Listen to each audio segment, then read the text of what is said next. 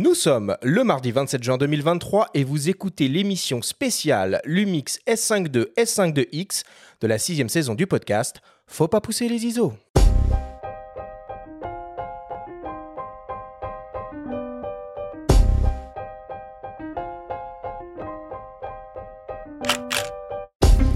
Bienvenue sur Faut pas pousser les ISO, le podcast hebdo pour tous les passionnés de photos et de vidéos.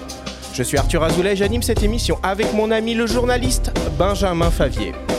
Aujourd'hui, pour conclure cette sixième saison du podcast, c'est émission spéciale et on va s'intéresser aux tout derniers hybrides 24-36 mm Lumix, le S5 II et son cousin le S5 2X qui est tout juste disponible en magasin.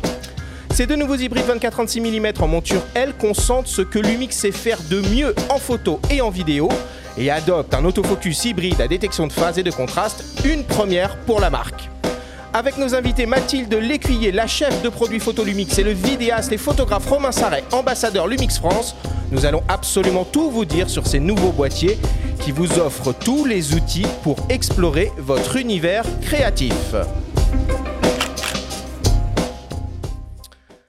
Eh ben c'est parti mon cher Benjamin, dernière émission de la saison, toujours un plaisir de te retrouver le mardi matin au studio, comment vas-tu? Bah écoute, ça va très bien. Dernière émission de la saison, oui, et pas dernière émission tout court. Hein, ah bah non, on, se retrouve mi-septembre pour euh, le début de la euh, saison 7 qui s'annonce déjà assez exceptionnelle. Oui, disons-le.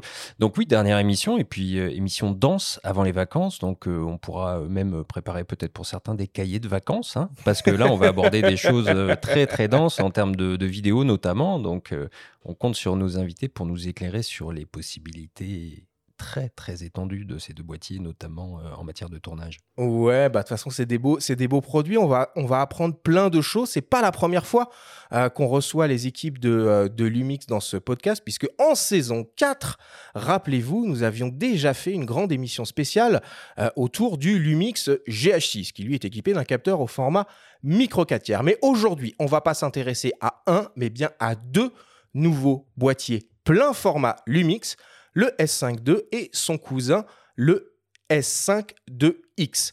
Et on reçoit, du coup, avec grand plaisir, Mathilde Lécuyer, la chef de produit Lumix. Comment vas-tu, Mathilde?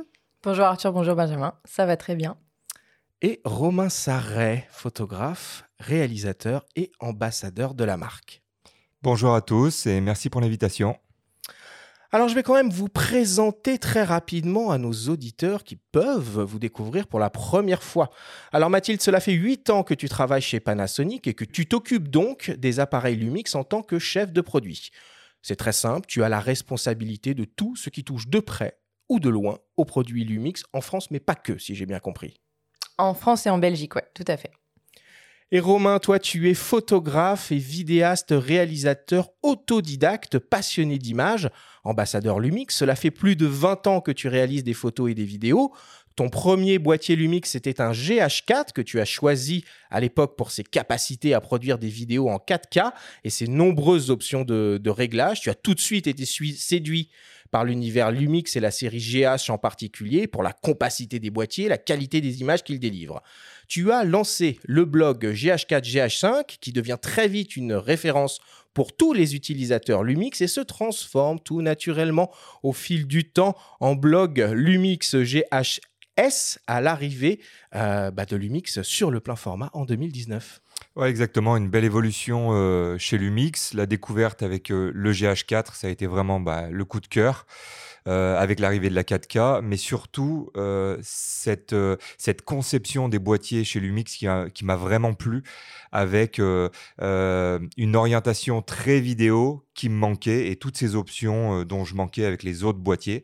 Et puis après, bah, j'ai eu la chance de travailler avec Pana pour le GH4, GH5, GH5S.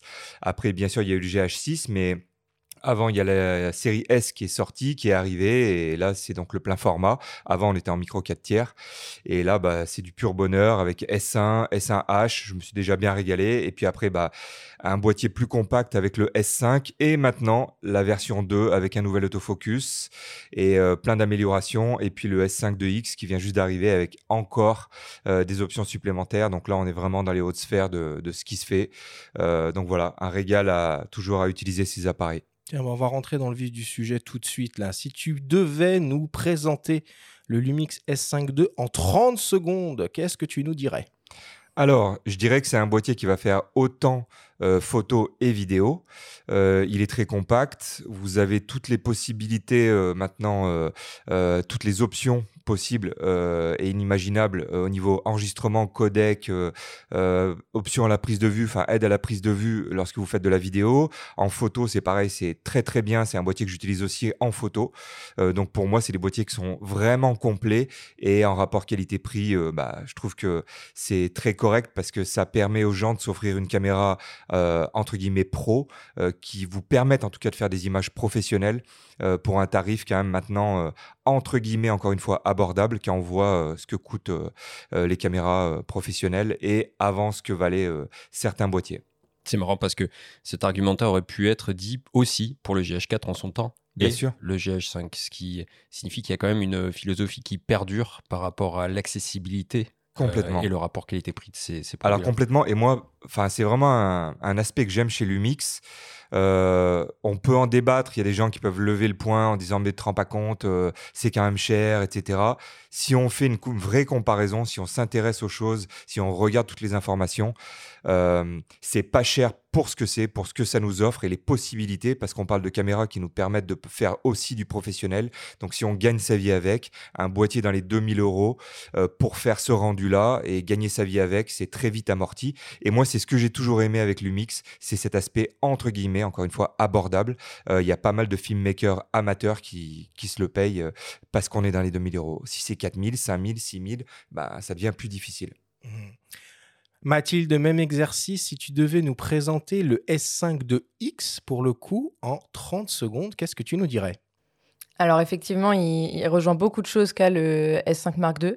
C'est pour ça qu'on a mmh. simplement rajouté une lettre. Donc tout ce que tout ce qu'a dit Romain se retrouve aussi dans le dans le X. Simplement, la version X va être une version qui va être adaptée plus aux professionnels de la vidéo pure et dure. Il fait autant de choses en photo, donc on retrouve exactement la même chose, mais euh, les 300 euros qu'on va rajouter sur le S5 Mark II X vont nous permettre d'accéder à du ProRes, vont nous permettre d'accéder à du All Intra, du streaming en filaire et sans fil, et du RAW en ProRes et en Blackmagic directement euh, via HDMI. De toute façon, on va avoir le temps de développer euh, tous ces aspects au cours, euh, au cours de l'émission. Alors, ce qui est important de préciser, évidemment, hein, c'est que ces deux appareils, bah, ils sont déjà euh, disponibles. Alors, on a beaucoup euh, euh, commencé par évoquer le rapport qualité-prix. On va mettre les pieds dans le plat. Le Lumix S5 II, il est proposé nu au prix de 2199 euros.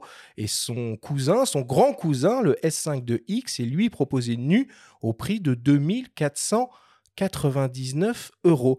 Mathilde, est-ce que l'arrivée de cette seconde génération de boîtiers S5 euh, bah, signe finalement la fin de vie des S5 premiers du nom, qui sont pas si vieux que ça en fait?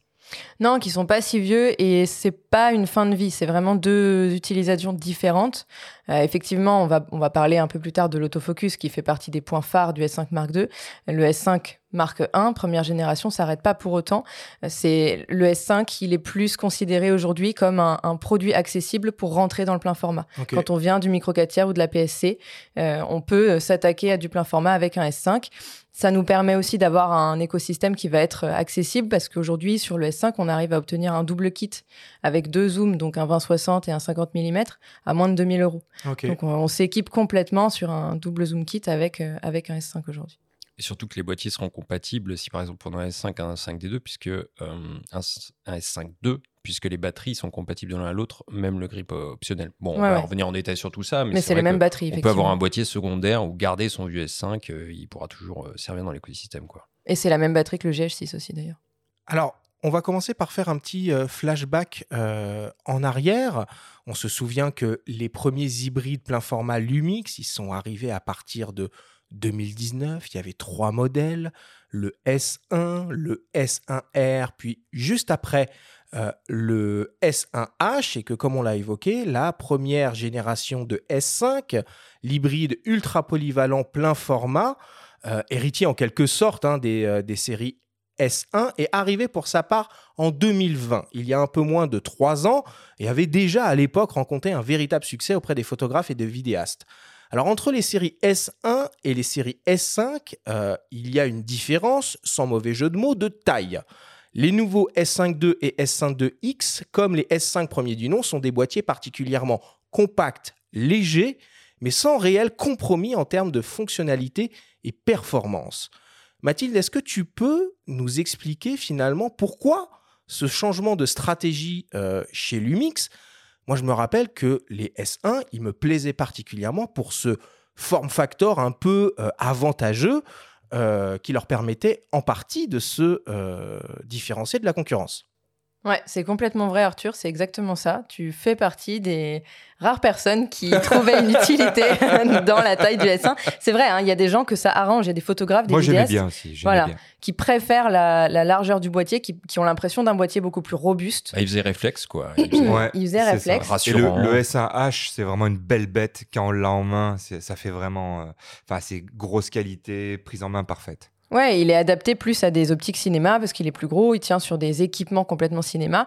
Maintenant, on a beaucoup de vidéastes et de photographes aujourd'hui qui vont chercher un boîtier qui va être plus euh, plus maniable, qu'on va pouvoir euh, dégainer sur le sur le moment. Euh, on va faire beaucoup de vidéos en run and gun, ce qu'on appelle, donc vraiment avoir juste le boîtier, tout l'écosystème se retrouve dans le boîtier. Et pour ça, on a besoin de, boîtiers un peu plus compacts.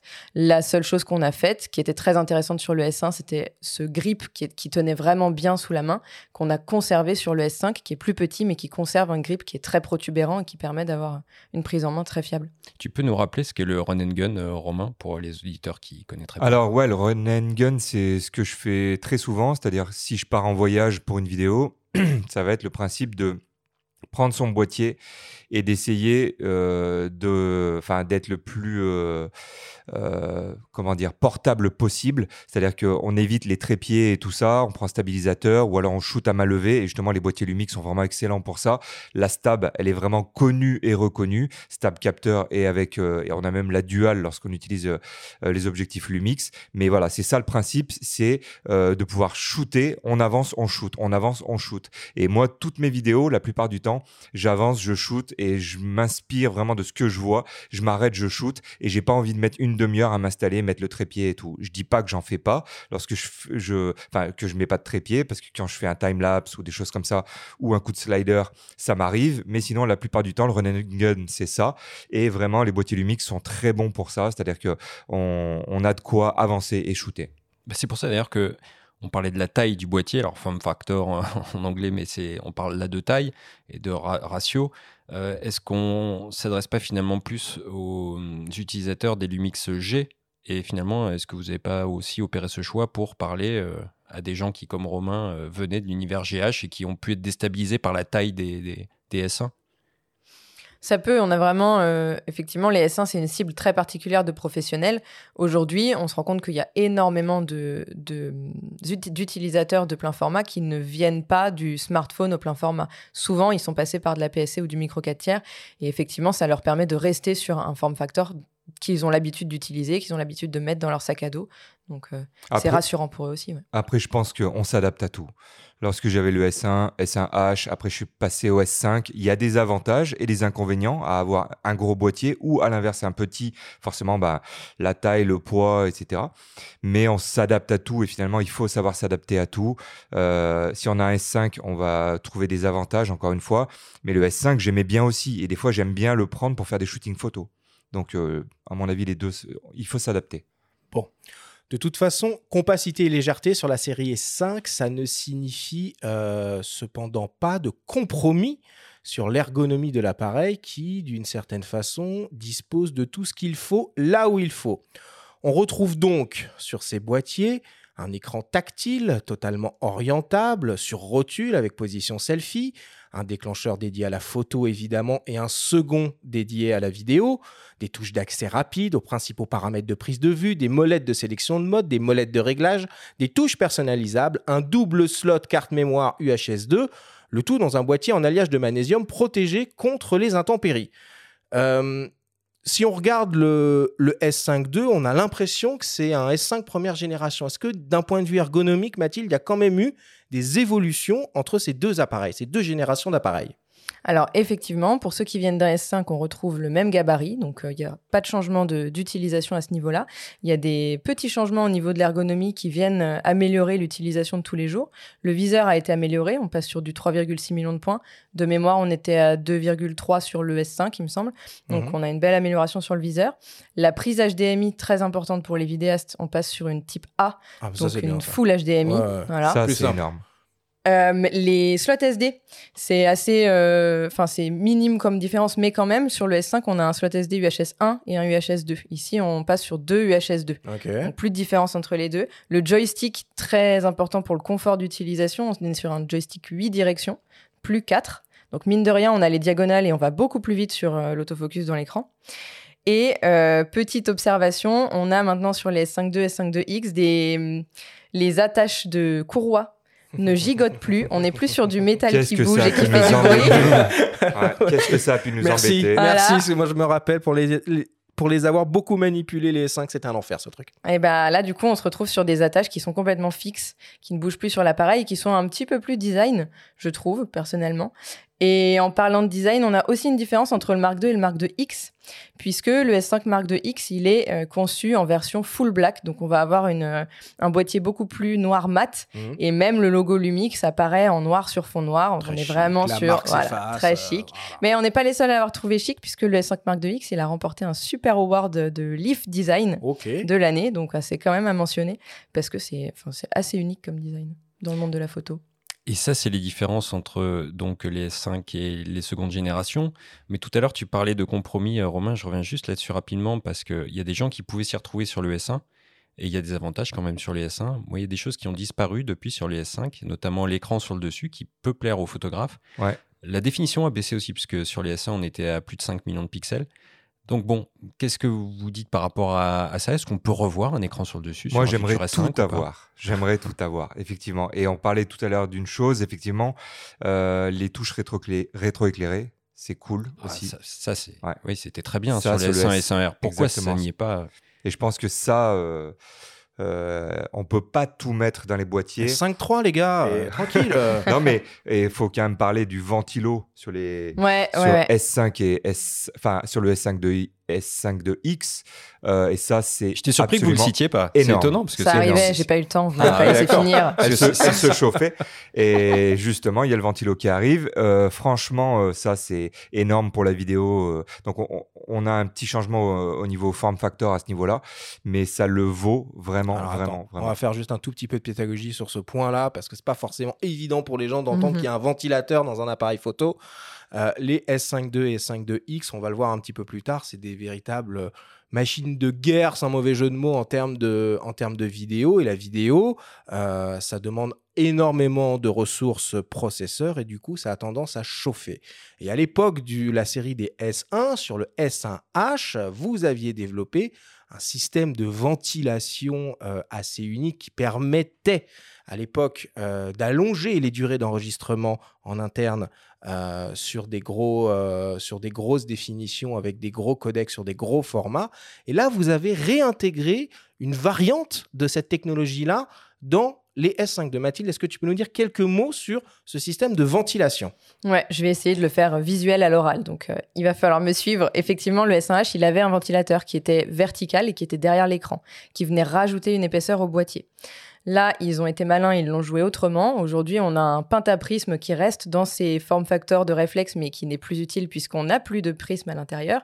Et ce, cette partie protubérante qui est derrière le viseur a été réutilisée pour y placer un ventilateur horizontal. Le ventilateur à l'intérieur, l'air rentre par le, sous, le, sous le pentaprisme, donc juste au-dessus de l'objectif, et il ressort de chaque côté par les, par les molettes.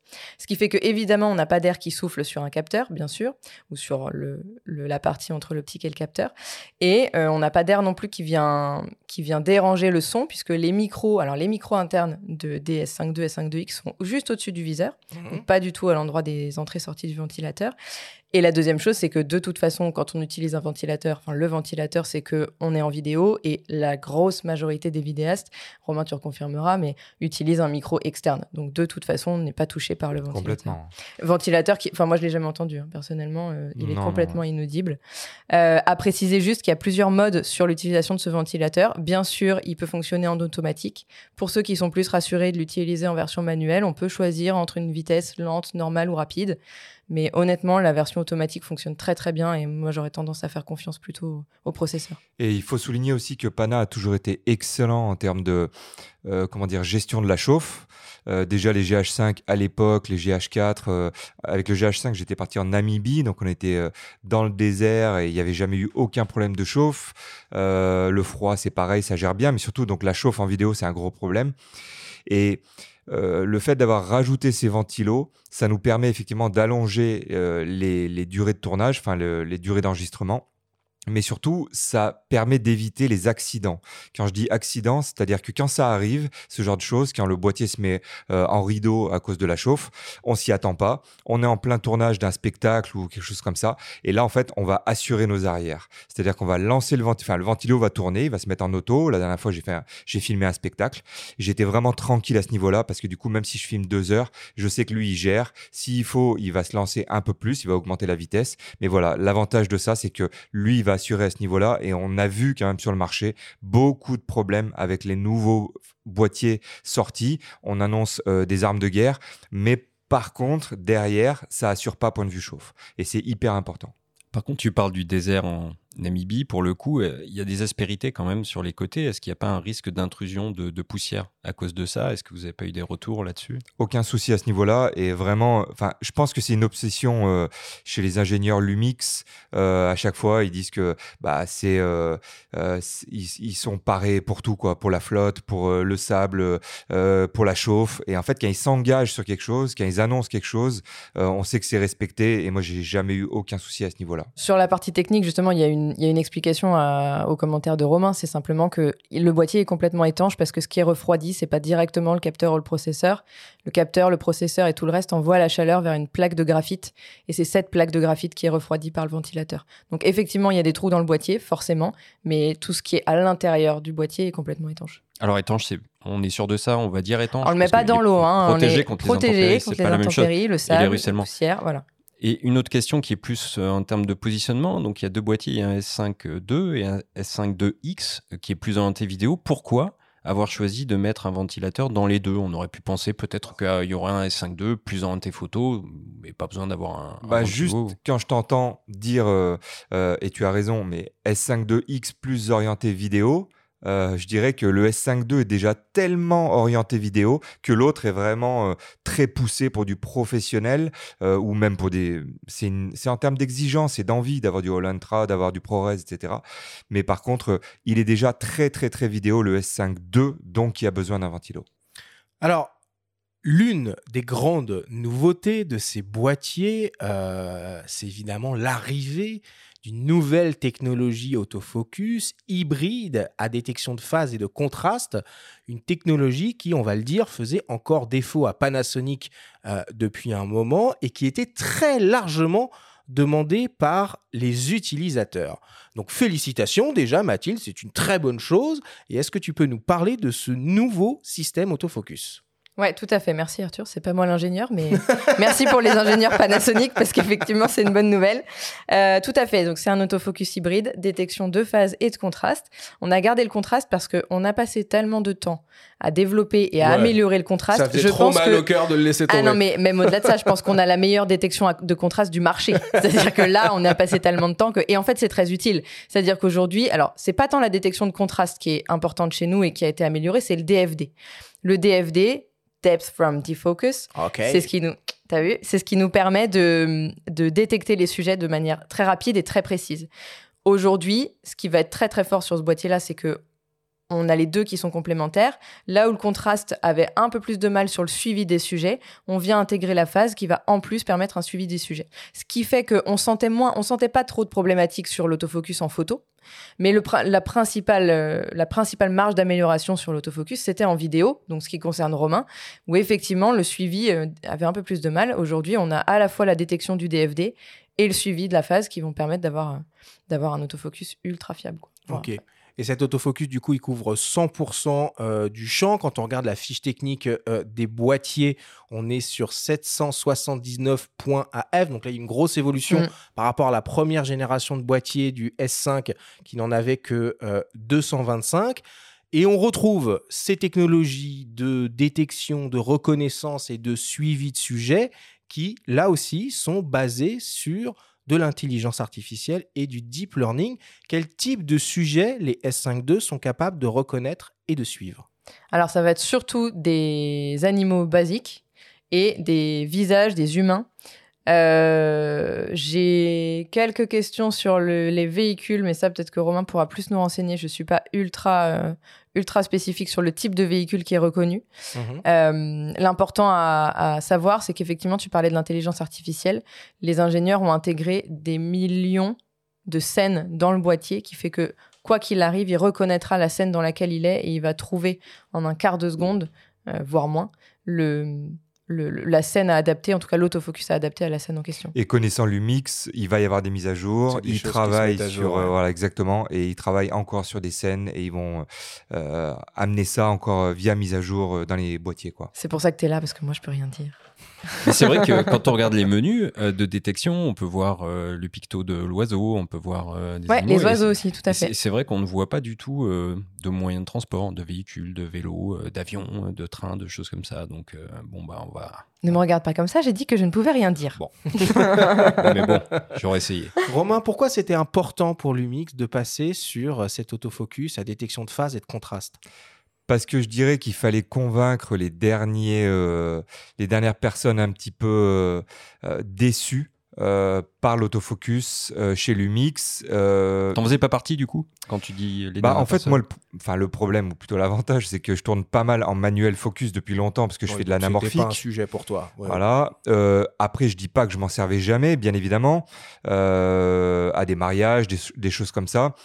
Euh, en 4K 50, ça a toujours euh, bien fonctionné, donc j'utilisais en 4K 50 et euh, fallait choisir le bon objectif.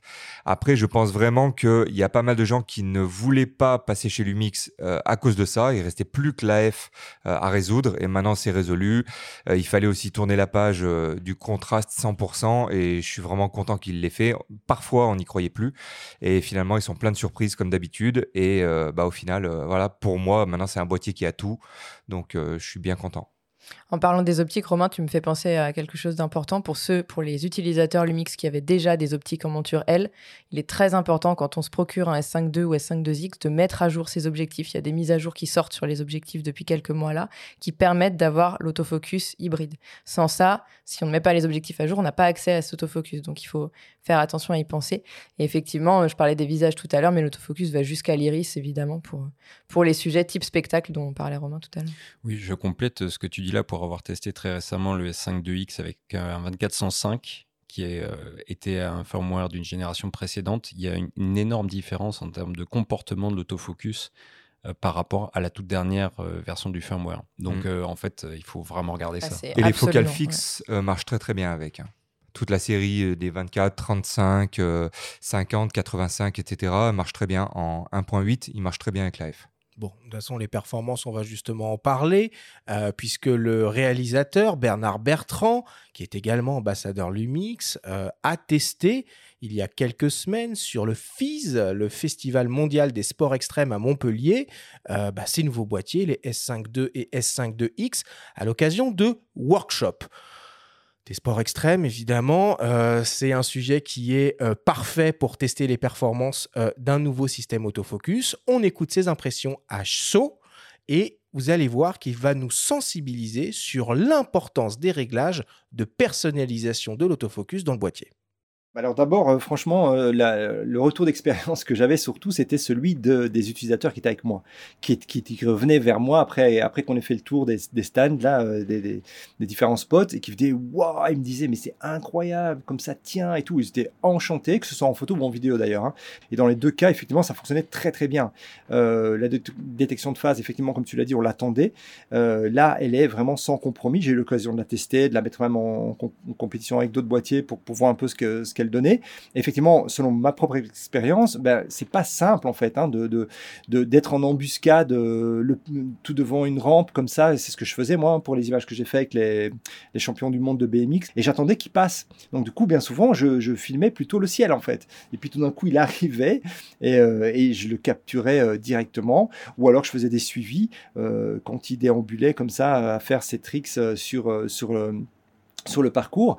Et c'est vrai que c'est un plaisir. Pour celui et celle qui a besoin d'autofocus, c'est un plaisir de pouvoir euh, se reposer dessus. Que ce soit pour l'utilisation de gimbal, par exemple, ou, d'événements euh, spécifiques comme le mariage, c'est vraiment super puissant. Par contre, une petite euh, une petite note à l'utilisation, à, l'attention des utilisateurs. Faites bien attention au fait qu'il y a évidemment tout un certain nombre de sous-menus à STAF que ce soit le nouveau ou l'ancien d'ailleurs, mais en gros, on va pouvoir choisir les modes. Et donc, par exemple, on va pouvoir choisir la reconnaissance du visage ou la reconnaissance de silhouette. Et là, dans ce cas-là, faites très attention à ça parce qu'en fait, si vous avez votre sujet principal, par exemple, que vous êtes occupé de filmer, admettons que vous, vous fassiez du mariage et que vous filmez votre personnage, ok, qui est la mariée, et que tout d'un coup, vous voulez faire un détail de sa robe, Mais que vous n'êtes pas rendu compte que vous êtes en position reconnaissance de visage et non pas reconnaissance de silhouette humaine. Ben là, dans ce cas-là, en fait, si à un moment donné vous faites un, tilt, ok, que vous descendez votre caméra et que vous allez filmer la broderie de la, robe de mariée et qu'à l'arrière-plan il y a un visage qui passe, il va envoyer évidemment à juste titre la F sur le visage qui voit à l'arrière. Donc il faut aussi savoir lire le menu et rentrer dans le menu pour aller voir parce que justement, F qui est vraiment absolument convaincant et rempli aussi de spécificités. On peut d'ailleurs changer la vitesse de déplacement euh, de l'AF et aussi la sensibilité. Et la sensibilité, c'est la propension que va avoir l'AF à réévaluer le sujet à mettre au point. Et donc tout ce genre de sous-menu ou de spécificité de l'AF, il faut aussi s'y intéresser pour pouvoir tirer le meilleur parti de cet AF qui est véritablement convaincant. On remercie évidemment hein, Bernard Bertrand pour son témoignage et vous pouvez le retrouver euh, si vous avez envie de l'entendre à nouveau euh, dans l'épisode S611 qu'on a fait il y a quelques semaines sur comment obtenir un rendu ciné euh, en vidéo. Mathilde, pour conclure sur ce chapitre dédié au nouvel autofocus, il y a évidemment une seule question que l'on se pose, c'est est-ce que cette technologie bah, va arriver sur les autres boîtiers Lumix futurs Alors en gamme S, ça paraît évident, mais la question qui se pose, c'est est-ce que ça va arriver en gamme G? Vous avez décidé de m'embêter aujourd'hui, hein, en fait. je, je trouverais ça très dommage qu'on s'arrête là avec ces nouvelles autofocus. Ça m'étonnerait qu'on ait fait tous ces efforts de développement pour ne pas les inclure dans nos, dans nos prochains boîtiers. Évidemment, euh, on continue à développer, ça, me permet d'en parler aussi, tiens, on continue à développer le micro 4 tiers et le plein format en parallèle, on n'arrête aucune des deux mmh. gammes. Donc euh, je trouverais ça tout à fait cohérent que ce nouvel autofocus soit développé dans les deux gammes, effectivement. Ça veut dire qu'il faudra prévoir de grosses mises à jour de firmware optique alors, parce qu'il y a une sacrée ribambelle comme on l'a fait, Comme on l'a fait sur les optiques L, ouais, tout à fait. Mm. Bon voilà pour, euh, pour l'ergonomie et ce nouvel autofocus sur ces deux nouveaux boîtiers, le S5 II et le S5 II-X. On va passer désormais euh, à la qualité d'image, qui est tout aussi importante évidemment, et on va s'intéresser en premier lieu au couple capteur-processeur, parce que sur ce point, il y a aussi des évolutions entre la première génération et ces deux nouveaux appareils. Mathilde, on retrouve euh, un nouveau bloc capteur-processeur avec la même définition que sur la première génération, mais il y a des choses qui ont changé. Oui, tout à fait. C'est un nouveau capteur, un nouveau processeur. Bah, parce qu'il fallait, par exemple, absorber ce nouvel autofocus. Donc, ça nécessite d'avoir du nouveau hardware dans le, dans le boîtier. Euh, le processeur, il a été développé par, euh, par Leica et Lumix en parallèle. Euh, Leica commence à intervenir un peu plus dans les boîtiers. C'est ce qu'on appelle la technologie L squared, donc L au carré. On vient mhm. renforcer notre partenariat avec Leica, directement lié, je pense, à l'autofocus, puisqu'il y a un lien, il y a un lien évident avec les, avec les objectifs. Euh, ce nouveau euh, duo capteur-processeur, il va nous permettre de redévelopper encore le double ISO natif, on en reparlera peut-être un petit peu, la nouvelle stabilisation, puisqu'on a aussi une nouvelle stabilisation. Euh, donc on a, on a effectivement pas mal de nouveautés au niveau hardware aussi dans ces boîtiers. Et nouvelle stabilisation, ça veut dire quoi en termes de gain de, performance On Alors, combien d'IL pour avoir une petite idée? Alors c'est surtout, ça va se passer surtout sur la partie vidéo, et la partie vidéo ne se mesure pas en, en IL. Voilà. Euh, sur la partie photo, la double stabilisation, elle fonctionne toujours euh, très très très bien, avec les optiques qui sont compatibles bien sûr. Sur la partie vidéo, on va avoir un nouveau, euh, un nouveau système de stabilisation qu'on va appeler la stabilisation active, Active IS. cette stabilisation, elle va fonctionner en activant plusieurs choses dans les menus. Donc c'est un peu une, une stabilisation à étage. C'est bien parce que c'est du coup personnalisable pour, pour les utilisateurs. Évidemment, la double stabilisation va être en premier lieu active euh, de manière générale, même si on peut la couper.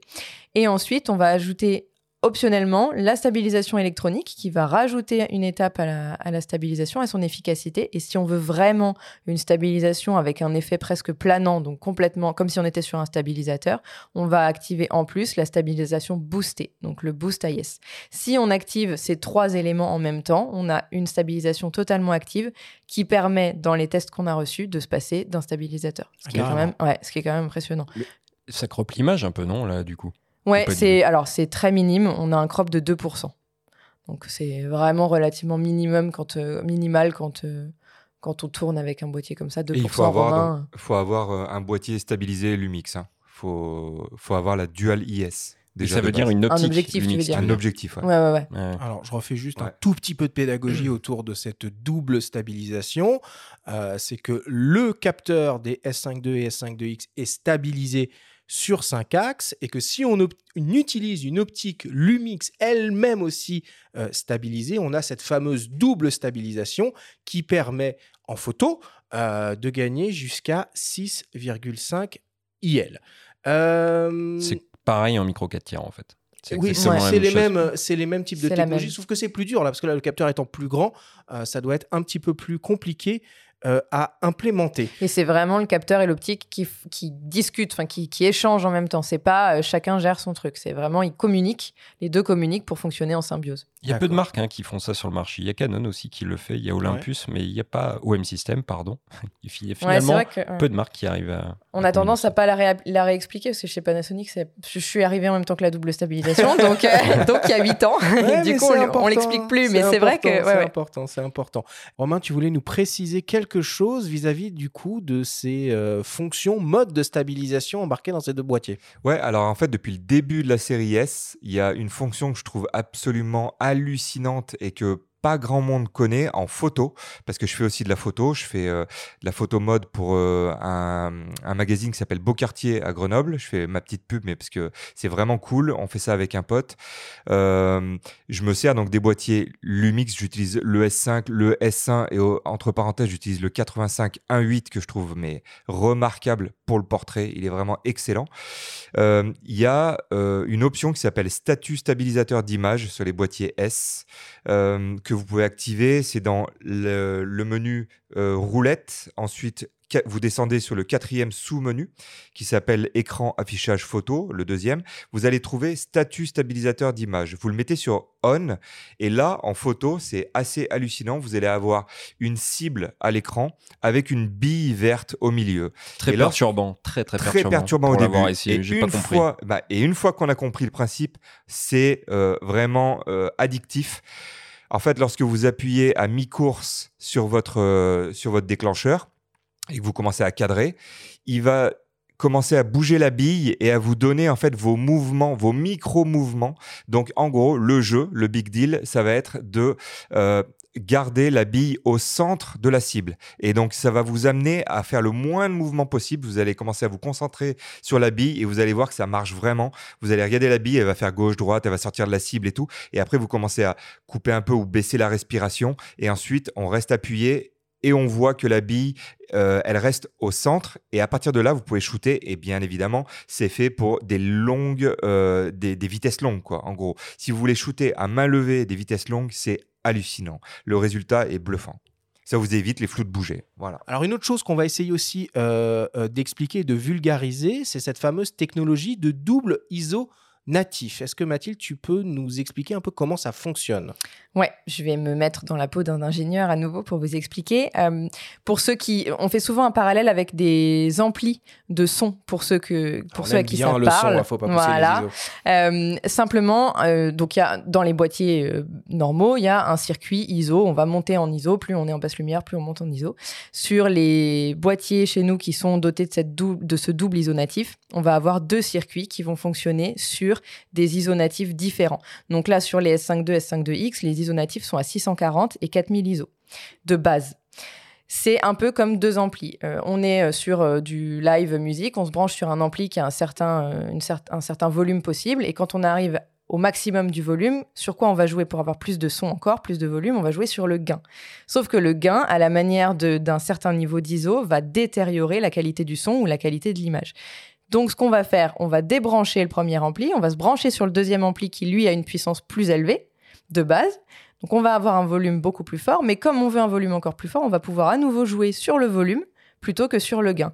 De la même manière que le deuxième circuit qui démarre à 4000 ISO, eh ben, il va être à nouveau très à l'aise à 4000 ISO et on va pouvoir pousser les ISO. Et c'est pour ça qu'il faut toujours penser, si par exemple on est à 3200 ISO, il vaut mieux toucher son exposition pour euh, euh, arriver à 4000. Vaut mieux basculer sur 4000, tu auras une image plus nickel que 3002. Donc ça, faut y penser. Mais j'ai vu qu'il y avait un mode auto. Alors ouais, faut ou alors voilà, faut y penser si on est en manuel, ou alors on se met en mode auto et là le boîtier gère tout seul l'optimisation des deux circuits. L'une des particularités aussi des appareils euh, Lumix, c'est bah, le rendu d'image et plus précisément euh, le rendu, la restitution euh, des couleurs, ce qu'on va appeler euh, de manière un peu euh, simpliste la, la, colorimétrie.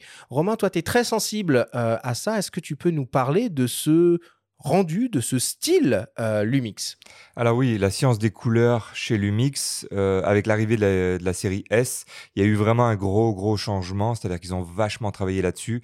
Et euh, si vous voulez, il faut regarder un boîtier en mode standard, par exemple, le profil d'image standard. Vous regardez un peu le rendu des couleurs. Et là, la série S est D'ailleurs, le GH5S aussi avant, c'était le premier à avoir changé la science des couleurs. Je pense qu'ils ont travaillé un peu là-dessus déjà avec le GH5S. On avait une grosse amélioration au niveau du rendu des couleurs là-dessus. Et donc la série S, ils ont vachement bossé dessus. Et donc le S1, le S1H avait déjà un super rendu des couleurs, une science des couleurs parfaite selon moi.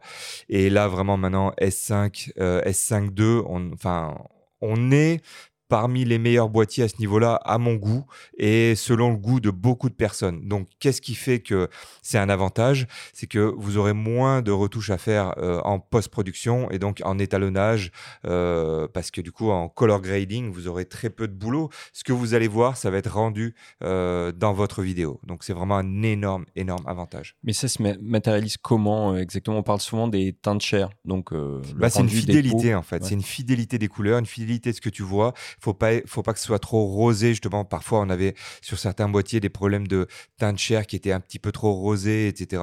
Et s'il y a, en fait, les caméras les plus professionnelles qui sont, bah, telles que Harry, Red, euh, elles sont réputées pour une seule chose, c'est pour la science des couleurs. Et justement, les, ce, dont tu viens de parler, les skin tones, donc euh, euh, la couleur de la peau, le rendu.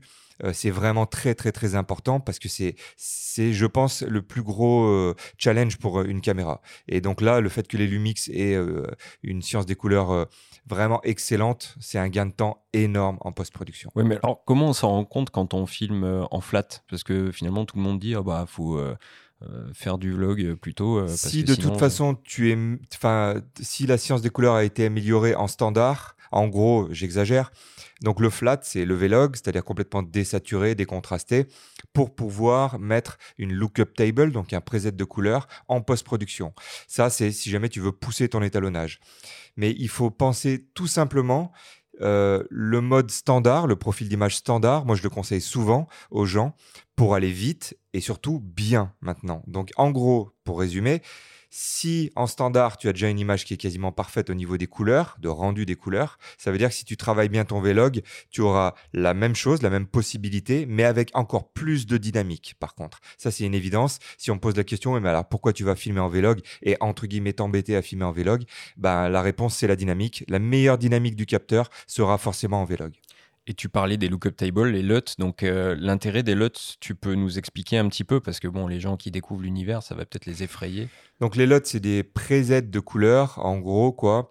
Euh, des petits fichiers qu'on va venir euh, apposer dans notre euh, logiciel de montage ou d'étalonnage, comme Final Cut, comme DaVinci Resolve, pour pouvoir étalonner directement. C'est un peu des presets Instagram, des filtres. Allez, je vais vraiment vulgariser le truc. C'est des filtres.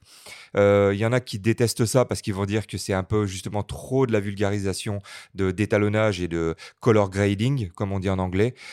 et c'est, je pense, à double tranchant, c'est-à-dire qu'à mon avis, on peut céder de LUT, par exemple, pour la visualisation. Et donc là, on fait une parenthèse. Euh, les boîtiers Lumix, ça fait bien longtemps qu'ils proposent à la visualisation.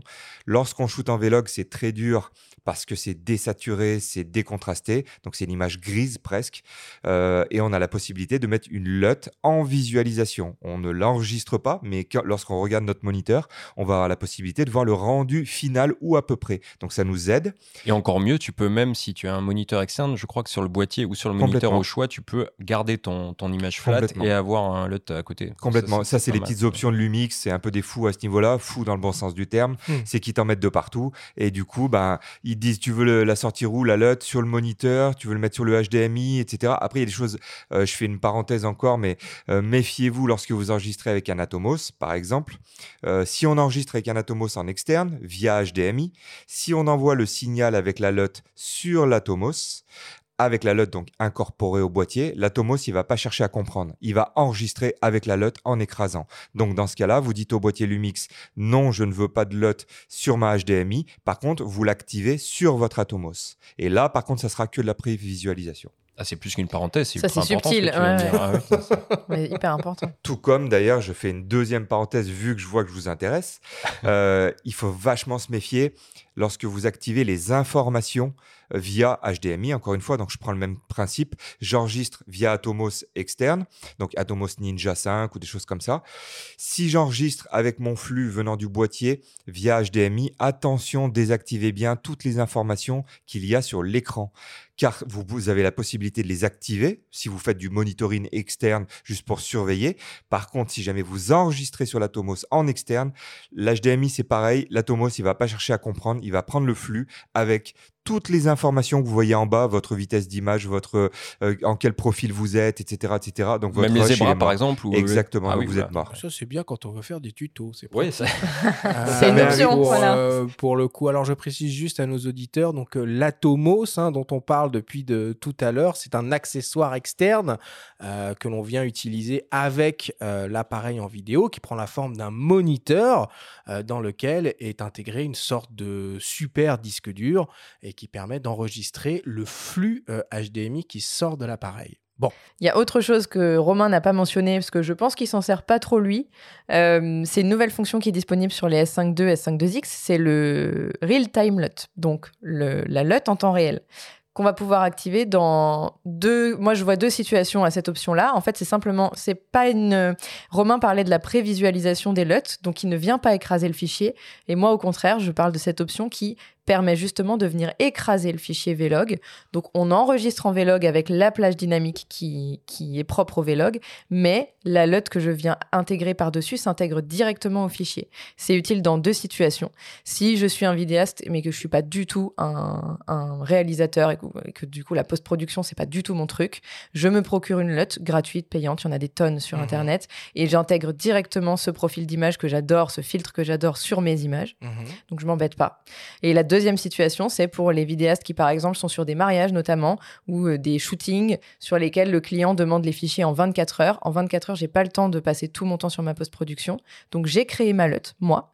Je l'ai, exporté sur un fichier et je viens l'intégrer directement dans mon fichier de tournage, directement dans le boîtier. Et effectivement, encore une fois, ce qui est important, parce que les gens se diront, mais alors pourquoi je tourne pas en standard?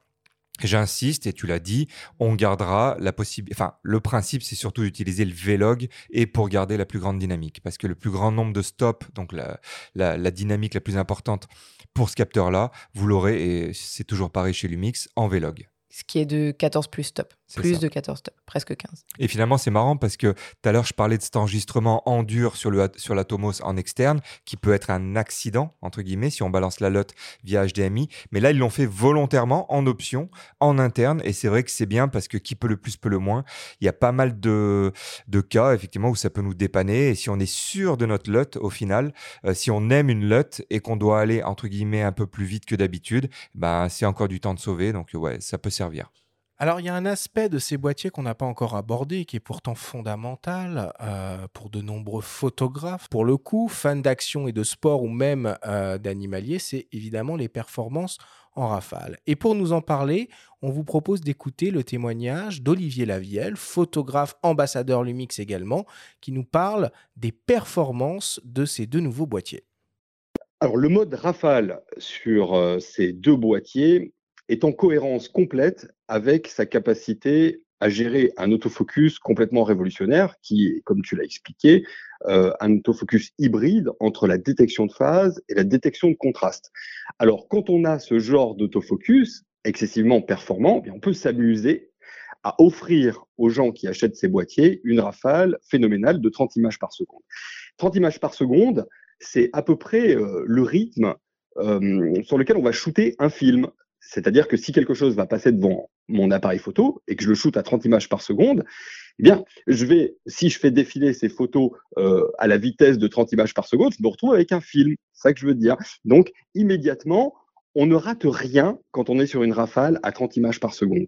La petite cerise sur le gâteau, c'est que le buffer à l'intérieur du S5 Mark II et du S5 Mark II X, hein, qui sont les mêmes en capacité photo, eh bien, on se retrouve avec un buffer à 300 images. Ça veut dire qu'en gros, on va pouvoir stocker dans le buffer 300 images, c'est-à-dire 10 secondes de rafale, sachant que si la carte mémoire qu'on a installée dans l'appareil photo est suffisamment véloce, elle va pouvoir absorber le buffer en même temps qu'on le remplit. Donc, en gros, on peut se retrouver quasiment à taper une rafale de 30 secondes à 30 images par seconde. Donc, quand on a quelque chose qui nous passe devant, comme une voiture aux 24 heures du Mans, puisque c'était euh, l'anniversaire dernièrement, ou un avion en meeting, ou un oiseau, un groupe d'oiseaux, ou quoi que ce soit, on peut se permettre d'aller faire comme si on shootait un film, une série de photos de quasiment, eh bien, euh, 30 secondes, c'est-à-dire 600 photos d'un seul coup de quelque chose qui va nous passer devant euh, les yeux comme ça et on ne ratera rien. Donc c'est phénoménal et en plus de ça, eh comme on disait tout à l'heure, le l'autofocus est tellement performant que sur cette rafale de 30 secondes qu'on va pouvoir taper à l'aise les doigts dans le nez, eh bien l'autofocus ne lâchera jamais notre sujet. Donc en gros, on se retrouve avec 600 photos parfaitement réussies. Il n'y a plus qu'à choisir celle qu'on veut présenter à nos clients. Donc c'est excessivement pratique.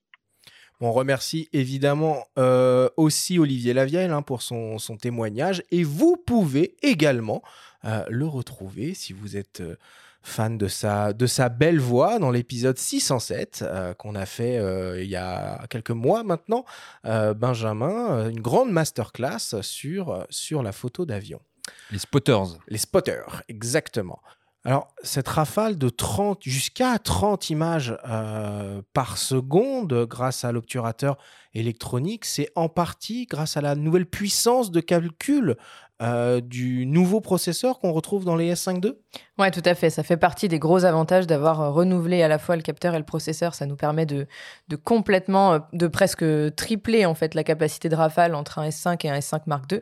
Et ça nous permet d'atteindre de, de, des niveaux de rafale qui sont cohérents aujourd'hui euh, par rapport à ce qui existe sur le marché, simplement, voire de, dépasser ce qui, ce qui existe. Euh, là, les 30 images secondes, c'est euh, effectivement sur l'obturateur électronique en obturateur mécanique pour que les auditeurs le sachent aussi. On est à 9 images secondes en AFS et 7 en AFC. Donc c'est toujours plus okay. que le S5. Ce qui est déjà pas et mal, euh, ouais. voilà, ce qui est pas mal en, en, mécanique. Et effectivement, ce qui est très important, c'est qu'on est sur un buffer de 200 images. Puis là, vous retrouvez, enfin, vous rapprochez de la concurrence qui reste un petit peu devant en mécanique. Et après, en électronique, ouais, ouais, euh, par contre, là, vous, êtes, euh, vous faites quasi jeu égal. Quoi. Ouais, ouais, même, je, je crois pas me tromper en disant que la 7.4, par exemple, on doit être à 10 images secondes. Donc euh, ça dépend, oui. voilà, ça dépend des boîtiers. Effectivement, je sais que Canon est à 40 images secondes sur Absolument, boîtiers. sur le voilà. R6 Mark II. Voilà. Mathilde, il y a aussi une autre fonction qu'on retrouve dans ces, euh, dans ces deux appareils, c'est un mode haute résolution qui permet de faire des images en 96 millions de pixels. Alors, on a déjà expliqué cette technologie au cours euh, d'autres émissions, mais je pense que c'est pas mal euh, si tu nous rappelles un peu le principe de fonctionnement. Oui, effectivement, j'allais dire que c'est pour le coup pas une nouveauté. Hein. Ça fait un moment que cette option-là est disponible, ce mode-là est disponible dans nos boîtiers plein format et micro 4 tiers. Hein. Le G9, le GH6 le font aussi, à la mesure de leurs euh, capteurs respectifs. Euh, effectivement, sur les S5 Mark II et S5 Mark II X, on est donc sur une image de 96 millions de pixels. C'est un mode qui utilise la stabilisation. La stabilisation, le principe d'un capteur stabilisé, c'est qu'il bouge. Et l'idée sur ce mode-là, c'est justement d'utiliser un léger mouvement de capteur qui va permettre de prendre plusieurs photos légèrement décalé pour créer une image géante de 96 millions de pixels. Sachant que c'est donc une euh, photo qui est créée en direct dans le boîtier. Donc dès que j'ai pris la photo, le, processeur met, euh, je 3 secondes peut-être à créer la photo. Et c'est une photo qui peut être enregistrée en RAW ou en JPEG au choix. Mais que sur trépied que sur trépied, effectivement, le seul aujourd'hui qui le fait à main levée, qui sait le faire à main levée, c'est le GH6, puisqu'il est, euh, on est sur un micro, un micro 4 tiers, donc plus facile à gérer euh, sur ce type de capteur. En plein format, c'est sur trépied. Euh, ça, c'est sur le papier, parce que Romain le disait tout à l'heure aussi, on a des Japonais chez Panasonic qui ne prendront jamais aucun risque, et ils ont raison. maintenant, sur le, sur le terrain, on l'a testé notamment avec Olivier.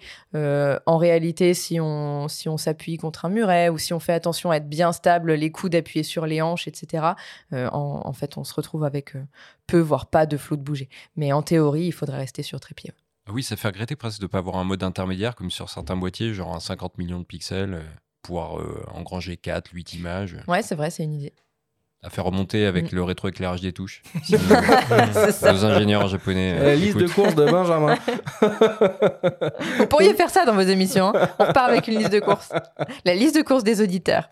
Parfois, nous ça, sommes. On va y venir. Ça, on va y venir. Ça, on va y venir. Alors, on va maintenant parler euh, vidéo, hein, même si on l'a déjà fait euh, tout au long du, euh, du, début de cette émission. Vidéo qui est véritablement dans, dans l'ADN de Lumix et on va le voir évidemment, le S5 II et surtout euh, le S5 II-X sont des appareils totalement hybrides, conçus donc aussi bien pour la photographie que pour la vidéo professionnelle.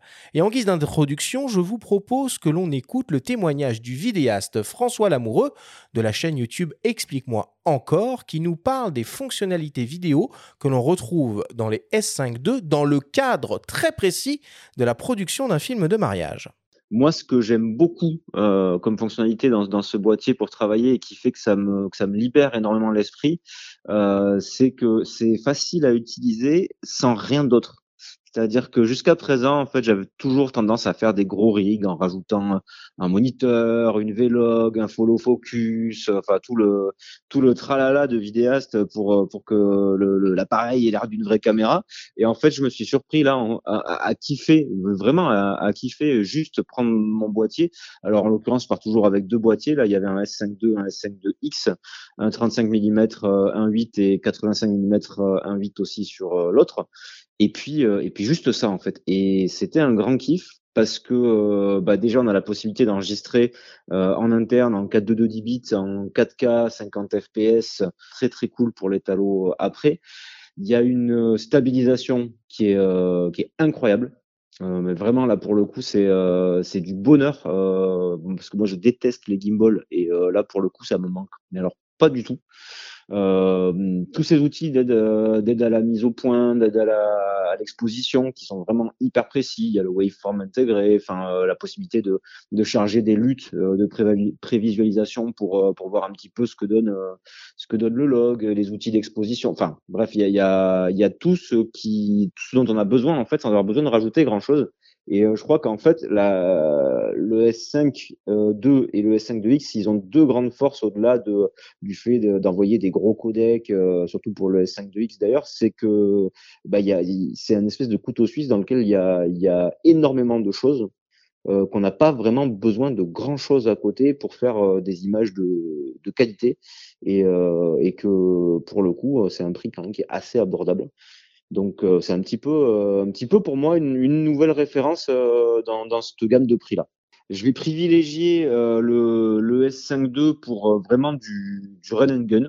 Euh, des choses euh, bah ouais type type wedding en fait typiquement parce que voilà ça me suffit largement pour faire ce que j'ai à faire là-dessus. J'ai longtemps fait avec bien moins bien que ça et ça, ça suffit largement. Et après on a le S5 de X qui lui va offrir des, des codecs sévèrement burnés en fait en externe et la possibilité d'enregistrer aussi en externe sur du SSD avec du du All Intra directement sur le sur le SSD, voire même du Biro, alors que j'ai pas pu tester encore, ou du ProResRo euh, avec un, Atomos Ninja 5 que, j'ai pu tester pour le coup et qui est vraiment très très bien.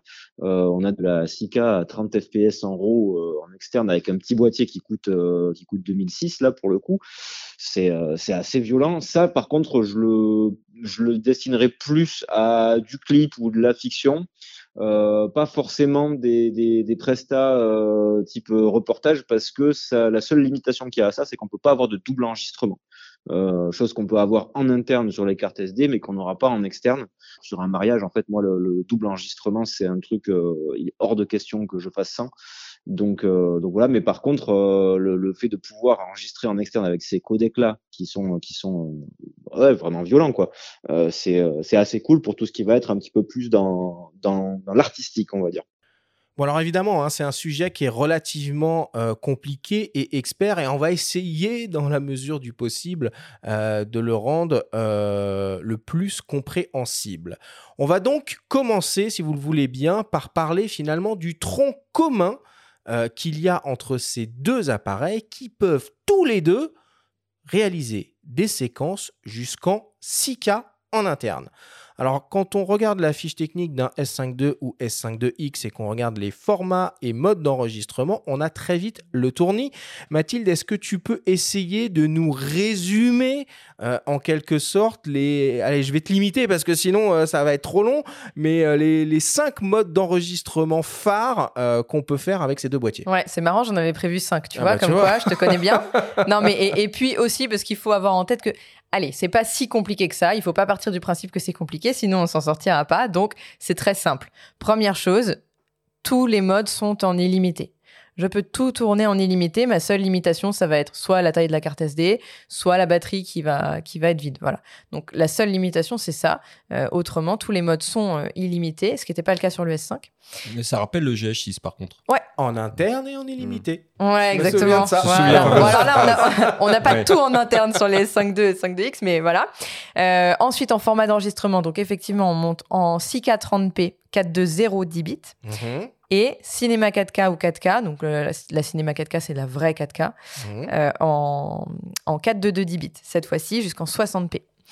Et ensuite, il y a deux autres modes qui peuvent intéresser euh, les vidéastes, donc à retenir. L'anamorphique, mode anamorphique en 3,3K. Romain pourra nous en reparler, je pense, mais c'est un mode qui est stabilisé, ce qui est extrêmement rare sur le marché, mmh. et euh, qui a un disqueeze en interne, c'est-à-dire que le boîtier peut disqueezer directement euh, en interne, on peut voir l'image réelle, donc qui n'est pas complètement, voilà, qui n'est pas euh, squeezé pour le coup.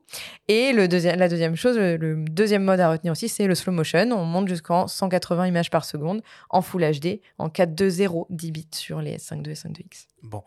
Euh, c'est très clair. Et c'était pas compliqué. Non, c'était pas mal. Par contre, je vais quand même demander une petite précision euh, à Romain, un peu de pédagogie. Professeur Romain, ces histoires de 4 2 2 10 bits, qu'est-ce que ça veut dire? Alors, euh, 4 2 2 10 bits, il y a profondeur des couleurs et sous-échantillonnage chromatique. Donc, le 8 bits, 10 bits, ça, c'est la profondeur des couleurs. Et je vais essayer de faire simple pour moi, selon moi, euh, et surtout par rapport à ce que j'ai pu tester, c'est vraiment le plus important. Et ça tombe bien, c'est ce qu'il y a de partout chez les Lumix, c'est le 10 bits. C'est-à-dire que même lorsqu'on a du 4 de 0 10 bits, on a le 10 bits et c'est le plus important. Je tenais vraiment à le souligner parce que c'est un débat qui revient souvent. C'est une remarque qu'on a eue et que j'ai vue. C'est-à-dire qu'on dit ouais, c'est cool, mais avant ils mettaient du 4.2.2 10 bits partout. Maintenant on a du 4.2.0 pour avoir testé vraiment du réel en étalonnage poussé. Euh, le 10 bits est le plus important. Et pourquoi? Donc je vous explique. Le 8 bits, vous allez avoir sur une palette rouge, vert, bleu, donc les trois couleurs, vous allez avoir 256 nuances de chaque couleur. Donc 256 multiplié par 256 par 256. Ça fait 16 millions de couleurs, ok? Ça fait une palette de 16 millions de couleurs. Le 10 bits, au lieu d'avoir 256 nuances, on va avoir 1024 en R, en V et en B. Donc en rouge, en vert et en bleu. Donc ça fait un milliard de couleurs. Donc en gros, là, vous allez avoir vraiment aucun problème de, de dégradé de couleurs dans votre ciel bleu ou des choses comme ça. Et surtout une profondeur donc des couleurs qui vous permet de vous régaler en post-production, en étalonnage. Et c'est vraiment hyper important. Euh, et après, donc du, coup, on a du 4-2-2 sur certains modes, 4-2-0 sur d'autres. Et donc là, en fait, euh, la définition pour le 4-2-0, par exemple, si on a 4 pixels de large sur deux lignes, les deux pixels de couleur euh, vous avez deux pixels de couleur sur la ligne du dessus et zéro de couleur sur la ligne du bas. Et si on est en 4-2-2, vous avez deux pixels de couleur ligne de dessus et ligne du bas. Voilà. Donc euh, en gros, il y aura deux fois plus d'informations dans le 4-2-2. Mais, et donc ça fait 128 lorsqu'on a du 4-2-2 10 bits par rapport au 4-2-0 8 bits. Désolé pour, euh, pour la complexité, j'espère qu'il y en a qui suivent. Mais en tout cas, euh, souvenez-vous, souvenez-vous, le 8 bits et le 10 bits. Voilà, 256 couleurs, de, enfin de, 256 nuances contre 1024. Là, on en a 64 fois plus entre le 8 bits et le 10 bits. Donc ça vaut vraiment le coup, le 10 bits. Et là, on parle en interne, mais si on passe par le format RAW en externe, on accède à du 12 bits. Ouais. Parce qu'il est possible de tourner en RAW via la sortie HDMI avec le euh, S5 2X pour le coup. Exactement. Mathilde a évoqué un format d'enregistrement euh, anamorphique euh, qui suppose d'utiliser du coup des optiques anamorphiques. Romain, toi, tu es un, grand fan de ces optiques-là. Tu peux rappeler un peu bah, quel type de rendu euh, ces objectifs permettent et pourquoi euh, au final bah, c'est assez dingue euh, d'avoir des fonctions aussi avancées en anamorphique sur des appareils comme les S5 et S5 bah, En fait, je pense que Panasonic s'est intéressé et a proposé de l'anamorphique parce que leur, leur ligne micro 4 tiers, comme les GH4, GH3, même GH5 et tout, tous les autres boîtiers comme ça, qui sont en micro 4 tiers, ils ont un boîtier, ils ont un capteur qui est 4 tiers, donc qui est carré.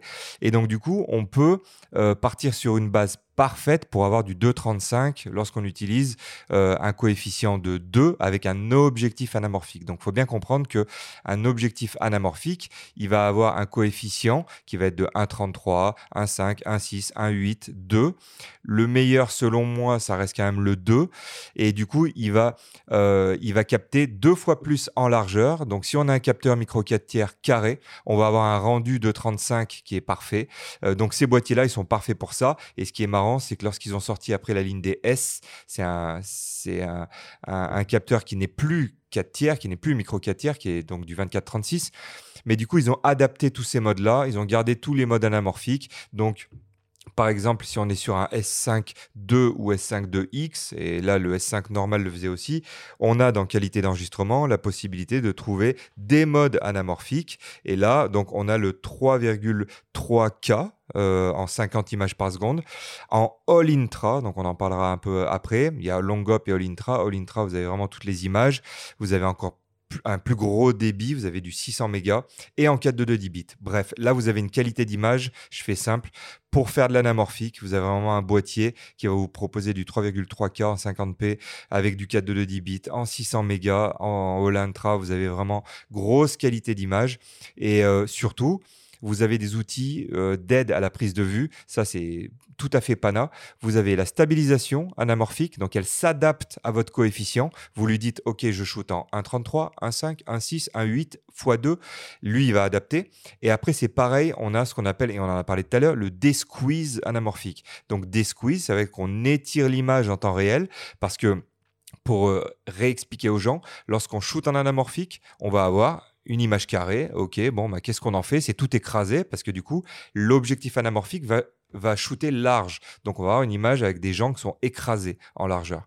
Donc, du coup, lui, il va vous proposer le boîtier lorsque tu shootes. Même principe que le LUT, il va vous appliquer la possibilité de étirer votre image en largeur. Et c'est comme ça qu'on obtient les fameuses bandes noires, mais réelles. C'est comme ça qu'on fait depuis le début pour le cinéma. On shoot en 4 tiers et on étire ensuite en post-production.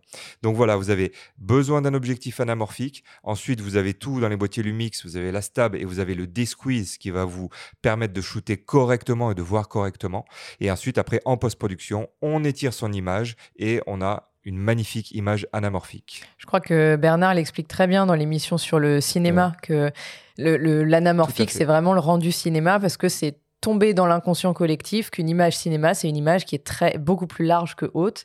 Et c'est ce qui fait qu'aujourd'hui, on, on parle d'anamorphique simplement pour ce rendu cinéma qu'on a tous dans la tête. Est-ce que tu pourrais peut-être, euh, Romain, parce que tu en as utilisé pas mal, nous recommander une ou deux optiques euh, rapidement euh, qui pourraient convenir à ces boîtiers? Bah, Les futures optiques anamorphiques Lumix, non? Non, c'est pas ça? Il y a des gens qui le font très bien. on espère. Mais en fait, moi, je suis vraiment partisan d'utiliser des, objectifs vintage. Donc, j'adore tout ce qui est Koa. Euh, Koa 8Z, 16H, Koa, donc c'est K-O-W-A.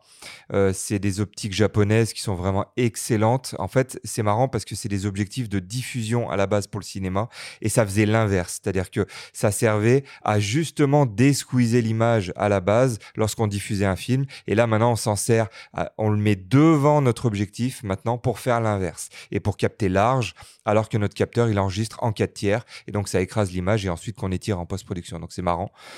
Euh, donc voilà, et après sinon j'utilise aussi euh, des objectifs, des vieux objectifs russes manuels encore une fois à mettre devant. Donc c'est ce qu'on appelle la taking lens, c'est la lentille qui ne bouge pas, enfin l'objectif qui ne bouge pas donc de base et qui va venir. Euh, donc c'est le Helios 44.2 que je conseille souvent. Donc pour résumer, vous avez un Helios 44.2 qui va être posé sur votre boîtier en lentille principale et ensuite devant avec un adaptateur, on va venir mettre vraiment là par contre une lentille anamorphique. Du coefficient de votre choix, mais moi je conseille du x2. Là, vous avez un rendu et un bokeh qui est vraiment incroyable. Euh, et c'est ce qui fait que lorsque vous allez regarder au cinéma ou même dans, le, euh, dans les publicités, ça se fait beaucoup de shooters anamorphiques. Vous allez voir les pubs des grandes marques, vous allez voir, il y a cette image ciné, notamment au niveau du bokeh. bien sûr, il y a les flares, ce qu'on appelle les flares, c'est les traits de lumière que vous allez voir dans les, les, les blockbusters comme Transformers, entre parenthèses que Bernard Bertrand n'aime pas je l'ai entendu dire ça la dernière fois. Et moi, je suis fan. Je suis fan pas pour le film en lui-même, mais vraiment pour les images. C'est en plus euh, étalonné TL Range. Vous en avez parlé aussi, donc vous voyez, j'ai bien suivi. Il a bien, tapé sur cet effet-là. voilà, et lui, il adore ça en plus. Mais voilà, c'est ce rendu-là anamorphique que moi j'adore et qu'on trouve dans les blockbusters. Vous l'aurez avec ce genre de lentilles. Après, il y a d'autres maintenant fabricants qui commencent à, démocratiser ça. Euh, Sirui, Laowa. Sirui, Laowa, exactement, voilà, je cherchais. Et donc ça commence à devenir très intéressant euh, parce que avant les lentilles anamorphiques, vraiment un bloc anamorphique qu'on mettait, euh, enfin, l'objectif complet anamorphique qu'on peut mettre sur une caméra, c'était de l'ordre de 10 000, de 12 000, de 20 000, de 30 000 euros. Euh, c'était absolument inabordable. Et là, maintenant, on commence à enlever des zéros. On commence à tomber à 1005, 1002 pour des rendus qui sont vraiment pas mal du tout. On a du mal à trouver du x2, mais en x1.8, x1.5, dont je suis un peu moins fan, mais c'est déjà cool pour commencer. Euh, voilà, on trouve maintenant des objectifs qui sont abordables et je suis sûr que ça va suivre. Bon. Alors, euh, on va continuer toujours dans cette thématique de la vidéo puisque ça ne s'arrête pas là, euh, car les S5 et S5 X sont, comme tu l'as évoqué Benjamin, également capables de faire de la vidéo en RAW. Alors là, c'est euh, encore un petit peu compliqué. On va essayer de, de démarrer du S5 II. pour le coup, Mathilde, le S5 II, il est capable de faire du RAW vidéo via la sortie HDMI, initialement en ProRes RAW, mais on peut, grâce à une mise à jour de firmware, avoir accès au Black Magic Raw, mais il faut avoir le firmware alternatif payant sur le boîtier. Est-ce que j'ai compris? Est-ce que j'ai le droit de dire que tu as dit une bêtise? Ah bah euh, oui, bien sûr. Allez, je me lance. Non, euh, le S5 II n'a aucun des deux RAW. Le S5 II X a les deux RAW, Blackmagic et ProRes inclus. Le S5 II va avoir besoin effectivement de cette mise à jour pour avoir à la fois le ProRes RAW et le Blackmagic RAW via euh, cette mise à jour qui est une mise à jour optionnelle, qui est une mise à jour payante. Euh, c'est la même mise à jour qui, euh, sur les S1 notamment, permettait d'avoir le Vlog. Ça a un nom un petit peu barbare, ça s'appelle la mise à jour SFU2 donc qui est qui est qu'on peut acheter dans n'importe quel chez n'importe quel revendeur. La mise à jour en elle-même est disponible sur le site de Panasonic, mais le S5 II ne la reconnaîtra pas tant que vous n'aurez pas installé cette mise à jour, cette clé de mise à jour physique qu'il faut se procurer pour 199 euros. C'est le seul gain euh, octroyé par cette euh, mise à jour? On- Est-ce qu'on peut enregistrer sur le SSD, par exemple, via l'USB non, aussi ou non, non, non, pas du tout. Ça, reste ça reste propriété du X. propriété du Ah. X. Alors, ça, c'est une bonne remarque et c'est pour ça qu'on en parle souvent en interne avec Mathilde ou d'autres, mais même entre vidéastes. C'est important de bien choisir votre modèle parce qu'effectivement, le S5 II a déjà énormément de choses. Si après vous vous dites que vous voulez l'upgrader, donc acheter la mise à jour et à 200 euros, faut bien réfléchir parce qu'il n'y aura pas la possibilité d'enregistrer euh, en USB-C euh, externe, donc sur, euh, sur SSD externe. Donc, faut bien penser pour les 300 euros. Voilà, si je mets à jour mon S5 II, je paye 200 euros, il me manque plus que 100 euros avec tout ce qu'il propose de plus encore, le streaming, le All Intra, le S5 de X, je parle. Réfléchissez bien avant d'investir. Dites-vous, est-ce que je suis vraiment, j'ai envie de pousser mon boîtier? Dans ce cas-là, basculez directement sur le X. Vous aurez la totale euh, et on pousse pas la conso parce que justement, on disait ce qui est bien, c'est de ne pas avoir tout mis sur le S5 II. Comme ça, on fait baisser le prix et ça suffit largement pour la plupart des gens. Ok. Alors, outre euh, tous ces euh, différents formats d'enregistrement vidéo proposés sur ces deux appareils, il y a aussi tout un tas de fonctionnalités hein, pour euh, faciliter la vie des, euh, des vidéastes qui sont très avancés. Est-ce que Romain, tu peux nous parler de certaines d'entre elles? Alors, je pense euh, par exemple aux, aux différentes options d'enregistrement du son sur quatre canaux directement intégrés dans l'appareil ou de la fonction de recadrage live? Alors, effectivement, bon, le son, très honnêtement, Bernard s'en sert beaucoup. Moi, je m'en sers moyennement. Je fais parfois des prises externes avec un enregistreur externe, mais je shoote beaucoup mes vidéos euh, sans besoin de son parce que c'est du run and gun et je mets de la musique dessus. Donc, ça, c'est mon style. Euh, Bernard l'explique très bien, le 4 canaux, dans euh, l'une de ses capsules. Mais voilà, il y a cette possibilité. Mais après, il y a le recadrage live. Par exemple, effectivement, c'est de partir d'un point.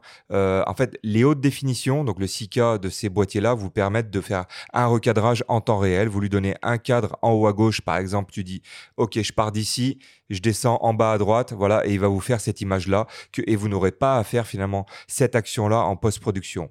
Après, euh, comme d'habitude, c'est des, des possibilités qu'on nous donne euh, pour éviter de perdre du temps en post-production. Si on préfère le faire en post-prod, bon bah voilà, c'est un choix.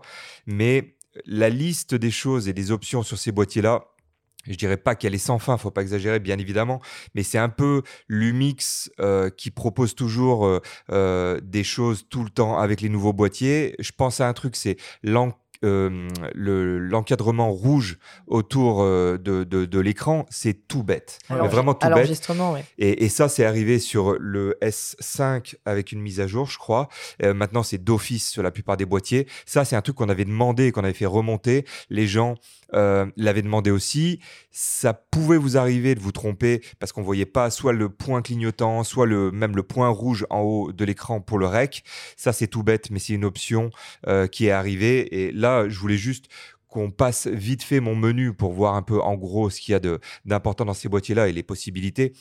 On a sauvegardé un réglage perso, ça c'est hyper important. Après, je vais essayer de pas faire long parce que sinon là, ça sera une, une émission d'une heure et demie. Mais euh, il faut vraiment enregistrer tous ces réglages euh, sur ces boîtiers-là. Ils vous donnent la possibilité de sauvegarder sous C1, C2, C3. Faites-le, c'est hyper important. C'est important de se créer des profils sur ces boîtiers-là parce que c'est presque des usines à gaz, mais dans le bon sens du terme.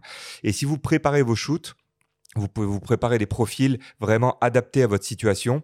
Vous allez faire du slow motion, donc du ralenti. Vous allez faire euh, de l'extérieur. Vous allez faire euh, du look ciné. Euh, et ben préparez vos C1, C2, C3 et vous sauvegardez ensuite un réglage perso. Ensuite, tous ces boîtiers vous permettent de- d'enregistrer sur la carte mémoire tous les réglages que vous avez faits. Et ça, énorme avantage si vous avez deux 5.2X ou deux 5 S5.2, etc. Si c'est le même boîtier, vous, vous réglez un boîtier, vous enregistrez sur la carte SD, vous le passez sur le deuxième boîtier et il est réglé exactement comme le boîtier A. Donc les Mais deux ça veut dire qu'il boîtiers. faut pas le reformater alors? Tu peux plus reformater la carte. Euh, bah, en, en fait, il faut simplement copier une fois les réglages. Tu fais enregistrer mes réglages, tu le bascules sur l'autre boîtier, tu fais coller les réglages et c'est terminé. Après, tu fais, t'en fais ce que tu veux. Euh, voilà. Après, et mon menu, euh, il y a la stable d'image, il y a l'indicateur cadre rouge, on en a parlé juste avant. Euh, USB sur SSD, on peut l'activer ou pas. Enregistrement HDMI, je vous parlais des informations tout à l'heure. Le ventilo, on peut choisir la vitesse. L'assistant visualisation Vlog, le marqueur cadre. Le marqueur de cadre, euh, je te coupe Romain, tu sais, Ouais. c'est quand, euh, euh, par exemple, on veut faire une vidéo Instagram, donc on va vouloir faire une vidéo verticale. Eh bien, on peut simplement s'indiquer un cadre directement sur le, sur le boîtier. Bien sûr, l'image va être enregistrée en entier, sauf que moi, je vois ce qui est hors champ et ce qui est dans le champ. Donc, je sécurise mon cadre directement avec cet Et indicateur. on peut régler l'opacité donc du cadre, on peut régler La du couleur. 2.35, du 2.39, on peut faire vraiment ce qu'on veut. Pour ceux qui aiment mettre des bandes noires ensuite euh, euh, en post-prod, c'est un outil absolument génial. Avant, rappelez-vous, sur les, sur les, les autres boîtiers, euh, on était obligé de mettre un bout de scotch parfois à la prise de vue sur le moniteur pour être sûr de savoir ce qu'on allait Mais là, c'est l'époque du GH4. Là, on remonte un peu dans le temps. Oui. T'as Mais du franchement, waveform c'est- aussi, je crois, pour les vidéastes. qui est intéressant. Exactement. Mais alors, et là, donc, je suis un peu long, mais c'est important parce que finalement, ça va rejoindre, en tout cas, les avantages de ces boîtiers-là. Et quand on nous demande bah, pourquoi acheter ce boîtier-là, vous avez aussi le Zebra aussi. Donc, le Zebra, il va vous alerter, vous allez pouvoir le régler. Il va vous alerter sur vos, vos, vos zones surexposées. Vous allez avoir le waveform. Et tout à l'heure, François en parlait. Euh, le, le waveform sur ces boîtiers-là, c'est, enfin, en fait, donc c'est un histogramme, mais très complexe et vraiment très détaillé. Et si vous savez lire un waveform, et c'est assez simple une fois que vous avez compris, vous ne pouvez pas vous rater en termes d'exposition. Donc voilà, c'est des outils qui sont vraiment professionnels, qui sont dans ces boîtiers-là. Euh, et après, vous allez pouvoir avoir une, enfin, plein, plein, plein de réglages comme euh, vos styles photos. Vous, vous dites au boîtier, non, ne me mets pas celui-là, ne me mets pas celui-là. Je veux avoir le choix que entre le standard, le Vlog et je sais pas moi, le, euh, ne- le flat. Euh, et ben, il va vous mettre celui que vous avez choisi. Donc, vous évitez de perdre du temps. Et encore une fois, euh, ça vous fait un gain de temps sur place. C'est très, très important. En fait, ce que, ce que montre Romain dans sa liste non exhaustive de tout ce qu'il vient de présenter, c'est que c'est des boîtiers qui sont ultra personnalisables. Arthur en parlait tout à l'heure sur l'ergonomie aussi. Tu as énoncé une liste de, boutons et de molettes sur le boîtier. Mais en fait, entre trois vidéastes, trois photographes différents, trois utilisateurs, on va avoir trois boîtiers qui pourtant sont le même et qui vont être complètement différents selon les fonctions qu'on va associer à chaque bouton, à chaque mode personnalisable. On peut vraiment on peut vraiment faire ce qu'on veut du boîtier. Donc euh, au final, on a notre propre boîtier qui est disponible pour notre utilisation.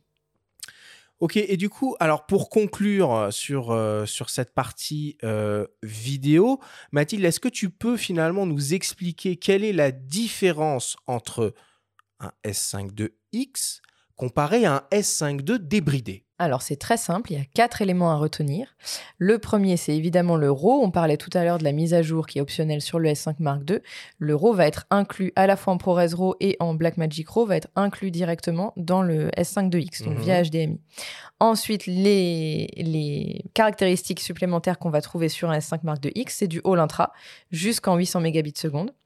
De l'enregistrement en SSD via USB, donc notamment en ProRes en 5.8K, en 422 et en 422 HQ, donc haute qualité.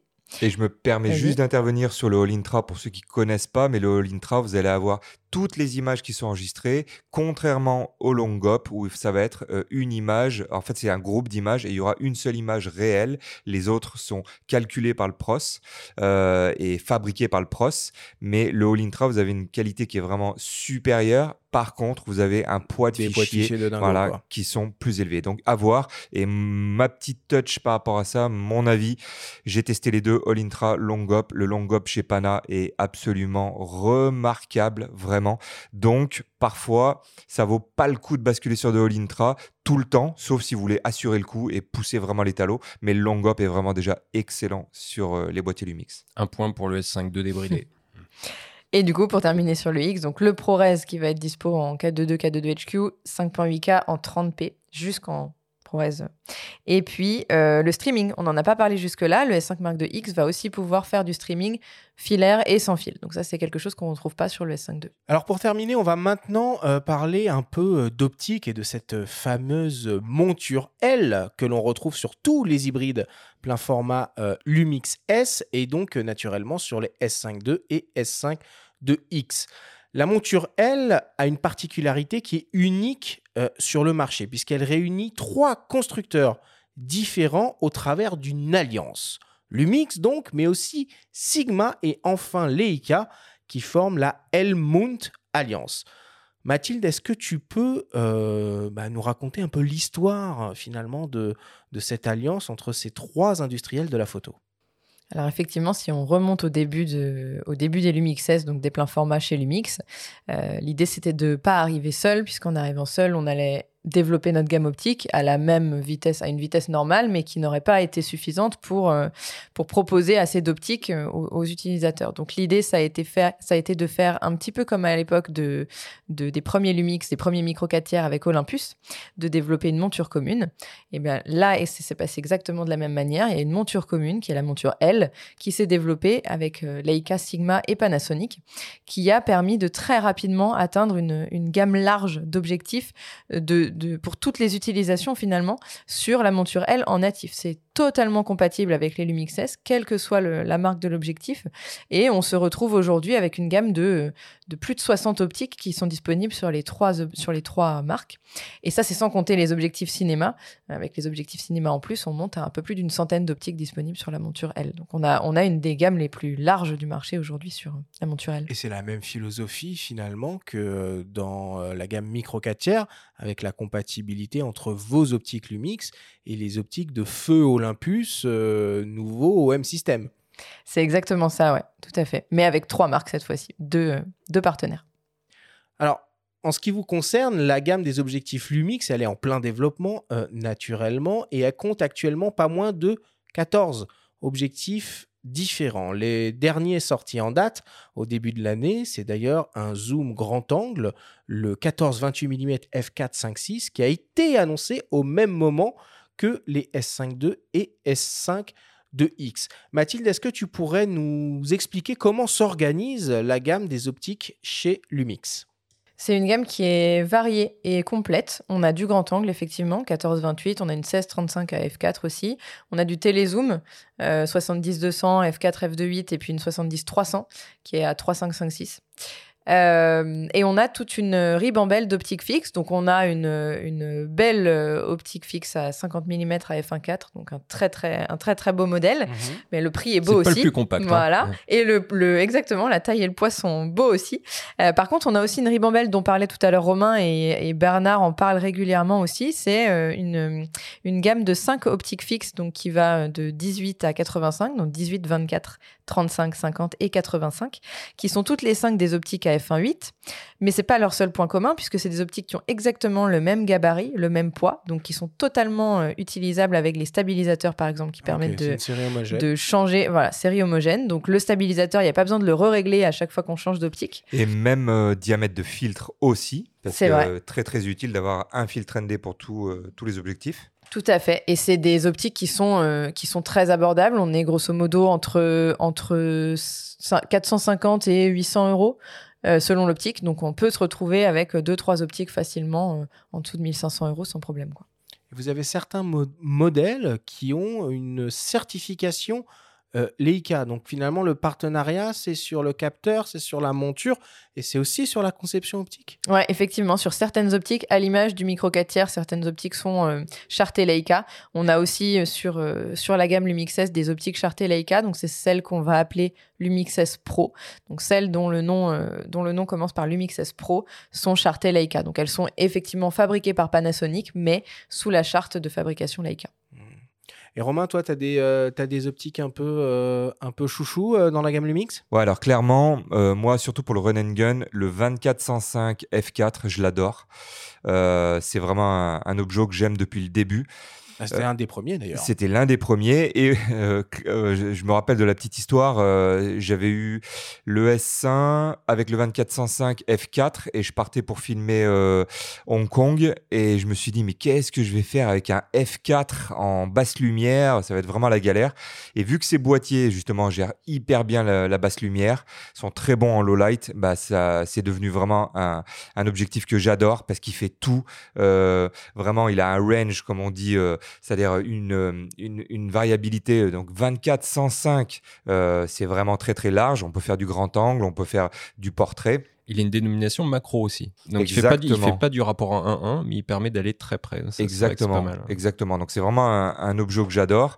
Euh, après, ben le 24-70 de 8, euh, il est plus cher, et, mais il est bien plus haut de gamme. C'est vraiment euh, là, c'est grosse tuerie optique. C'est vraiment un, un excellent objectif. Au-dessus, vous avez forcément le 70-200, soit f4, soit f2.8. Donc ça dépendra de votre budget. Le f4 fait vraiment bien le job. Donc à vous de voir si vous avez besoin de, enfin si vous filmez en conditions euh, basse lumière ou pas. Et après, moi, j'adore vraiment le 85 1.8. Euh, je l'utilise tout le temps pour mes, euh, mes photos euh, de mode. Euh, au final, je reviens avec le j'essaie le 51 8 ou alors bah, je mets le 24 105 ou mais je reviens tout le temps sur le 85 1.8 parce qu'il a un bokeh fantastique. On se met à 1.8, super piqué. C'est vraiment ouais, un objet que j'adore. Et voilà. en termes de taille, t'es pas, t'es à quoi 20, Ah ouais. Ouais, 20 cm hyper compact, hyper léger. Donc du coup, l'ensemble S5 II plus euh, le 85 1.8, c'est gros régal. Bon.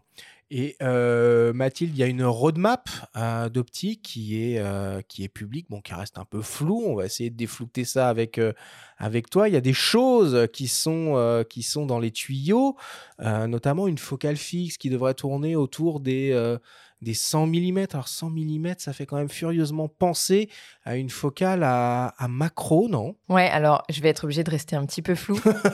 mais, euh, mais effectivement, oui, il y a une roadmap sur deux optiques qui arriveront euh, incessamment sous peu, dirons-nous. Il y a une macro qui est effectivement annoncée, bravo Arthur, aux alentours de 100 mm, donc on peut se douter de la focale.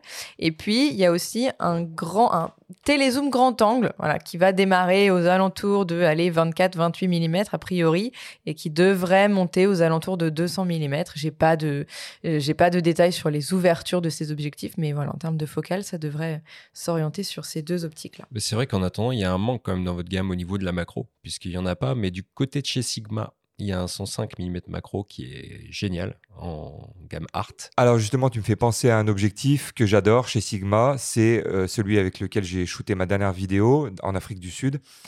Euh, c'est euh, le 150-600. C'est une grosse, grosse tuerie pour faire de l'animal- de l'animalier, du sportif. Et là, bah, justement, s'il n'y a pas ce qu'il faut chez Lumix pour l'instant, là, vous pouvez vraiment vous tourner euh, vers cet objectif-là. Grosse qualité optique, stabilisation. Euh, et ils viennent même, même de sortir. Donc, celui-là, il, fait dans les 1005, je crois, 1500 euros. Donc, vraiment, pour le prix, ça vaut vraiment le coup. Et dans les 2000 euros, 2200 euros, je crois, il y a le tout nouveau 100, euh, 60, 60, pardon, ouais. 60 600.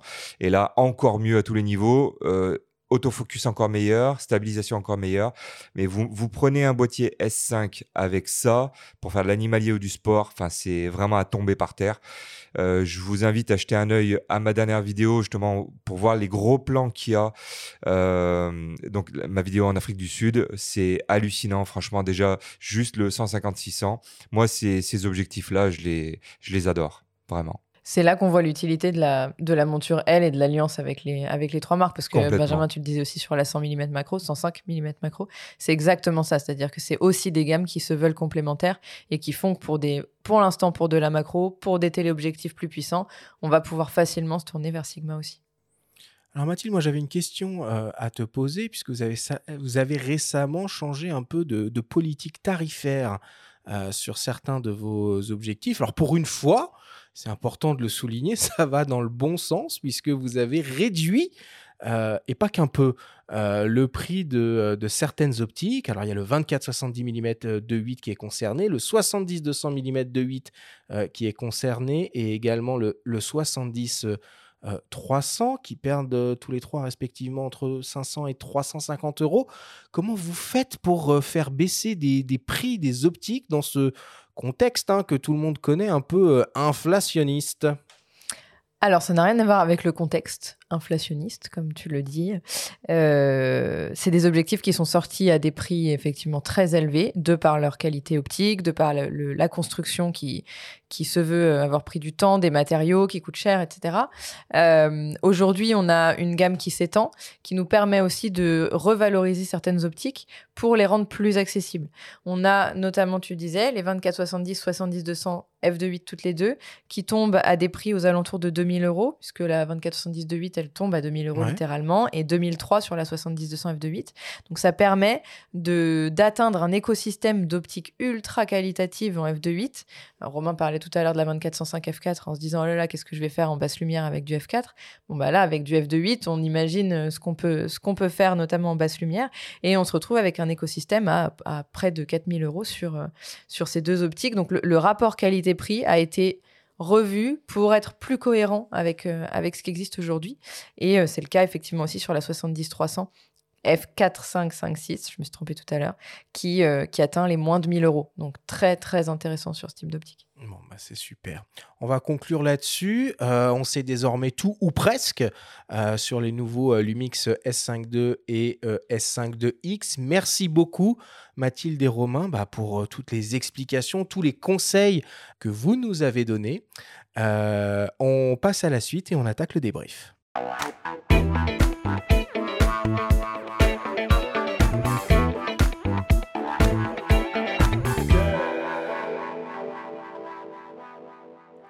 Sommes toujours avec Mathilde Lécuyer de Panasonic France et le photographe et vidéaste Romain Sarret pour parler des nouveaux boîtiers plein format Lumix S52 et Lumix S52X.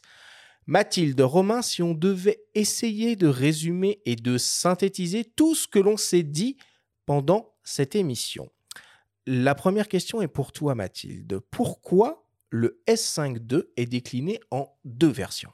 Et ben c'est pour correspondre à deux cibles. Le S52 va être très polyvalent, donc à la fois photo et vidéo. Il s'adresse à, tous les utilisateurs de, créateurs, de, création d'images finalement. Euh, il va être aussi bon en photo qu'en vidéo, avec une vidéo qui va déjà être très très poussée. Et le S52X va venir rajouter des, caractéristiques supplémentaires qui vont permettre de le rendre complètement apte à la production cinématographique et aux professionnels de la vidéo. Romain, si tu devais euh, résumer les performances vidéo des S52 en 5 points, qu'est-ce que tu nous dirais? En 5 points, bah, je dirais tout simplement que c'est des boîtiers qui sont vraiment aboutis. Maintenant, on a parlé quand même de l'autofocus qui est pas rien par rapport la, euh, au côté Mark II du S5, Mark II et Mark IIX. Mais c'est vraiment des boîtiers maintenant qui sont aboutis complètement parce que le seul entre guillemets défaut qu'on leur trouvait, que les gens lui trouvaient, c'était l'AF. Donc là maintenant, ça c'est réglé. Vous avez la multitude d'options pour euh, ces boîtiers-là, c'est juste faramineux. Il faut vraiment mettre les doigts dans le cambouis à un moment pour comprendre ce que c'est l'univers Lumix. Ça vous donnera des possibilités. Et qui peut le plus, peut le moins. Faites-vous des, des paramètres définis, faites-vous des profils d'image pour ne pas vous faire envahir par les options. C'est vraiment important de comprendre ça. Pour être rapide et efficace, c'est important d'avoir des presets. Mais sinon, c'est des boîtiers, faut quand même le rappeler, qui tournent donc euh, jusqu'à du 6K, qui proposent du 4 de 10 bits, du All Intra, du ProRes, du Blackmagic Raw. On n'a pas abordé un autre aspect euh, qui est hyper important. Quand on est sur le terrain, il y a l'autonomie qui est juste la base. Et ces boîtiers-là ont une bonne autonomie, comme la plupart des boîtiers euh, qu'on trouve maintenant sur le marché. Mais on le sait très bien aussi, la vidéo, c'est très consommateur. Donc, il faut trouver une alternative et il faut quand même préciser, c'est vachement important, ces boîtiers-là, ils se chargent en USB-C. Et ça, ça vous change la vie. C'est-à-dire qu'on oublie les 15 batteries qu'on va mettre dans le, sac à dos. Bon, allez vite, il faut que je le change parce qu'après, il y a le stress aussi de changer les batteries. Je vous prends un simple exemple. L'autre soir, quand je suis allé filmer, le, spectacle de danse que je devais filmer avec caméra sur trépied, bah, du coup, on a un gros stress par rapport à l'autonomie qui est euh, absorbé par la batterie externe. Donc ça, c'est la solution. On met une batterie externe sur le trépied qu'on scotche, on branche l'USB-C et le boîtier, il est alimenté 100% par la batterie externe. Du coup, on tient deux heures et demie de spectacle. Si tu filmes pas en SSD euh, via la sortie USB. Exactement. Alors, parce parce qu'il n'y a qu'une seule, voilà, il y a qu'une seule sortie USB-C. Après, là, on est vraiment dans, enfin, l'extrême. C'est sûr, bien sûr, il y a toujours des choses qu'on peut voir en amélioration, mais euh, on va dire, bah, ok, je vais te mettre deux, deux prises USB. C, bah, le boîtier va coûter 200 euros de plus parce que c'est de la techno, parce que si, parce que ça. On va s'en servir rarement. Mais en tout cas, voilà, il faut quand même savoir que ça, c'est un point basique, mais très important. Euh, on a deux heures et demie ou, enfin, etc. de choses à filmer, on n'a plus ce stress-là, on met la batterie externe juste à côté, on branche le boîtier et on n'a plus le stress non plus de se dire je vais filmer un spectacle de danse, par exemple, encore une fois, dans mon cas, il euh, y a cette scène qui va être filmée, ensuite sept autres scènes. On arrive à la troisième scène, on surveille l'autonomie. Avant qu'il y en avait les batteries, il fallait penser à l'avance. Ok, là il me reste une petite barre. Il faut que j'arrête mon enregistrement, que j'ouvre mon volet, que je change ma batterie et il faut pas que je me rate. Voilà. Et ben, tout ce stress est enlevé euh, par cette alimentation externe et ça c'est vraiment énorme sur ces boîtiers. Ok. Mathilde, c'est quoi les principales euh, nouveautés euh, des S5 II par rapport au S5 première génération? La principale, c'est que le capteur et le processeur sont nouveaux. Et ce nouveau duo, ça va nous permettre de nombreuses nouvelles choses, notamment le nouvel autofocus hybride, détection de contraste et de phase, l'enregistrement qui va être illimité dans tous les formats, y compris jusqu'en 6K, puisque effectivement les deux boîtiers tournent jusqu'en 6K. On va avoir aussi un- une nouvelle stabilisation qui est encore plus efficace. La différence se verra surtout en vidéo. Très efficace en vidéo, on peut techniquement se passer d'un stabilisateur externe. Mais il faut bien penser à faire le, combo bien- PlayStation euh, X3, X. Il faut ça. bien penser à Il faut tout. activer les trois. La double Voilà. stabilisation avec une optique compatible, le, la, la stabilisation électronique et la stabilisation boostée dans les menus. Et la dernière chose pour les photographes, c'est qu'on atteint une rafale jusqu'à 30 images secondes, pas jusqu'à d'ailleurs, à 30 images secondes en, en obturateur électronique. Et- Ouais. c'est un gros, gros changement par rapport au Mais je S5. rebondis juste sur le, le 6K. Euh, Il y a des gens qui vont toujours dire Ouais, mais ça y est, il nous parle de 6K alors que déjà de la bonne 4K c'est important et tout. Je prends encore une fois l'exemple euh, du spectacle auquel j'étais. Euh, je me suis pas posé de questions. J'étais euh, euh, au milieu, euh, dans la fosse, etc. J'avais fait mon cadrage, j'avais même mis deux caméras. J'avais mis un S5 II et un S5 2X avec deux focales différentes, longue focale et une plus courte. Euh, je me suis mis en 6K directement parce que du coup, ça va me donner la possibilité de cropper et de donner un peu plus de vie encore au montage et en gardant une qualité exceptionnelle, en livrant de la 4K croppé mais parfait quoi.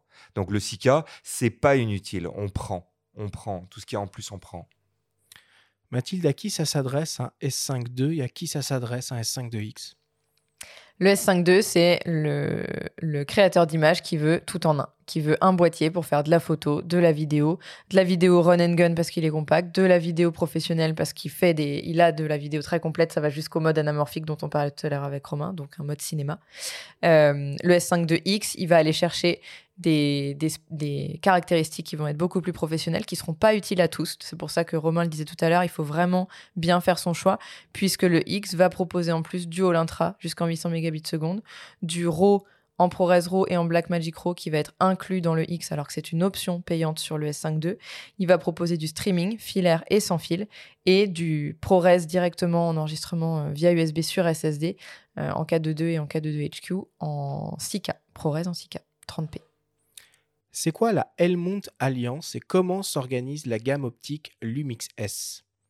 La gamme optique de la monture L, elle est donc sur, sur l'alliance monture L avec trois marques, Lumix, donc Panasonic, Leica et Sigma. Ça donne accès à une, soixantaine d'optiques sur euh, toute la variété d'optiques qui peut être euh, offerte dans la gamme. Et si on ajoute les optiques cinéma de la monture L, on tombe à un peu plus de 100 optiques disponibles. Donc c'est une gamme très très large sur le marché. Et au sein de Lumix S, on a une variété d'optiques qui va du grand angle au téléobjectif en passant par les, les standards dont la 2405 f4 dont parlait Romain qui est une standard très polyvalente et des optiques fixes notamment le, le, la, la quintuplette d'optiques euh, à f1.8 18, 24, 35, 50 et 85 qui ont toutes le même poids, le même gabarit, la même, euh, la même taille et la même taille de filtre qui permet de les utiliser euh, sans, sans même sentir qu'on a changé de focale finalement. Et rappelons au passage quelque chose qu'on a dit euh, au cours de, cette émission. Il faut vérifier les firmware de ces optiques euh, quand on passe a priori sur les 5.2 et 5.2X, puisque l'adoption d'un nouvel euh, autofocus fait que les performances sont plus forcément adéquates avec les précédentes euh, versions de firmware. C'est très important, ouais, parce qu'il y, a- il y a une différence flagrante euh, sur le nouvel autofocus. En fait, le nouvel autofocus, vous ne le verrez pas si vous ne mettez pas à jour vos optiques. Donc, euh, c'est plus qu'important, c'est fondamental. Il y a d'ailleurs une mise à jour qui est sortie il y a quelques jours euh, sur S5 II, S5 2X, donc il faut aller jeter un œil. Et j'ai vu que Sigma proposait des mises à jour aussi sur ses optiques en monturel, notamment le 150-600. Alors je ne sais pas si c'est lié directement au S5.2 et 5.2X, Je pense. mais il y a des Si, mises si, à jour très récentes. Je ouais, pense. Je pense que c'est lié à l'autofocus également, qu'on attendait aussi. ouais. Et pour terminer, combien ça vaut un S5 II et combien ça vaut un S5 2X Un S5 Mark II vaut 2199 euros et pour 300 euros de plus, 2499 euros, on a le S5 Mark II X Sans optique? En boîtier nu tous les deux. Ouais. Ah, C'est parfait, merci beaucoup pour toutes ces explications.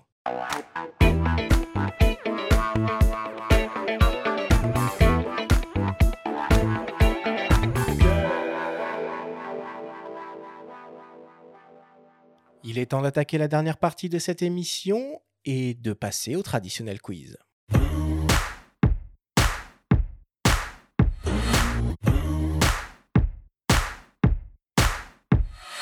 Le principe du quiz est très simple. Nous avons reçu des questions de la part de nos auditeurs qu'ils vous ont posées via notre compte Instagram en lien ou non avec le sujet de cette émission. Nous en avons sélectionné quelques-unes et vous allez avoir seulement 30 secondes et pas une de plus pour tenter d'y répondre le plus clairement possible. Mathilde Romain, avez-vous bien compris la consigne? Oui, chef. Oui. Première question pour toi, Mathilde, qui nous vient d'un dénommé Romain. Ce n'est pas la personne qui est assise à côté de toi. Pourquoi le S5 II n'a pas de second écran comme le G9 C'est tellement pratique. C'est vrai que c'était pratique et c'est aussi la question qu'a posée Benjamin tout à l'heure. Ça fait partie des choix qui ont été opérés dans le passage entre le S1 et les S5. Et effectivement, l'écran du dessus en a fait partie euh, puisque c'est une option qui fait partie des options qui nécessitaient un boîtier plus gros. Et donc le choix a été fait sur les S5 de- d'avoir un boîtier plus compact. Mais les S1 euh, sont toujours en vente. S1 et S1R sont toujours en vente. Donc euh, pour un, un écran sur le dessus, il faut s'orienter vers les S1. Pour combien de temps Je- Peut-être pour un S5 III Je ne lis pas le futur. Ok, on continue. Deuxième question pour toi, Romain, qui nous vient de Sorin Landscape. Les grosses caméras de 50 kg de cinéma, elles font quoi de plus? Alors, comme je le disais tout à l'heure, je pense vraiment que c'est lié à la science des couleurs qui est juste euh, incroyable sur euh, euh, Harry, sur Red, les choses comme ça. Bien sûr, j'en ai jamais utilisé. J'ai vu des, rushs, j'ai traité un peu des rushs par, par curiosité, mais je pense qu'elle se détache vraiment en termes de dynamique. Simplement, c'est la dynamique, déjà c'est numéro un, et science des couleurs sur les skin tones, on en parlait, la couleur de peau, ça c'est très très important, et voilà, la dynamique je dirais. Sachant que tu parlais, je, coupe juste deux secondes, mais tu parlais tout à l'heure de, de la science des couleurs chez Panasonic. Ça, c'est aussi issu à l'origine de, des Varicam et des Vawan. des Voilà. Varicam et des Vawan. Panasonic, à l'origine, produit des caméras euh, professionnelles. Exactement. Mm. Et si tu veux un rendu Harry, si je dis pas de bêtises, tu peux appliquer un preset, un lot euh, Harry euh, sur tes rushs. Bien sûr, avec un bien sûr. Après, il faut chercher la dynamique. quand même. Mais, mais voilà, heureusement, il leur reste encore ça. Troisième question, toujours pour toi, Romain, qui nous vient de Jean-Mi 2008.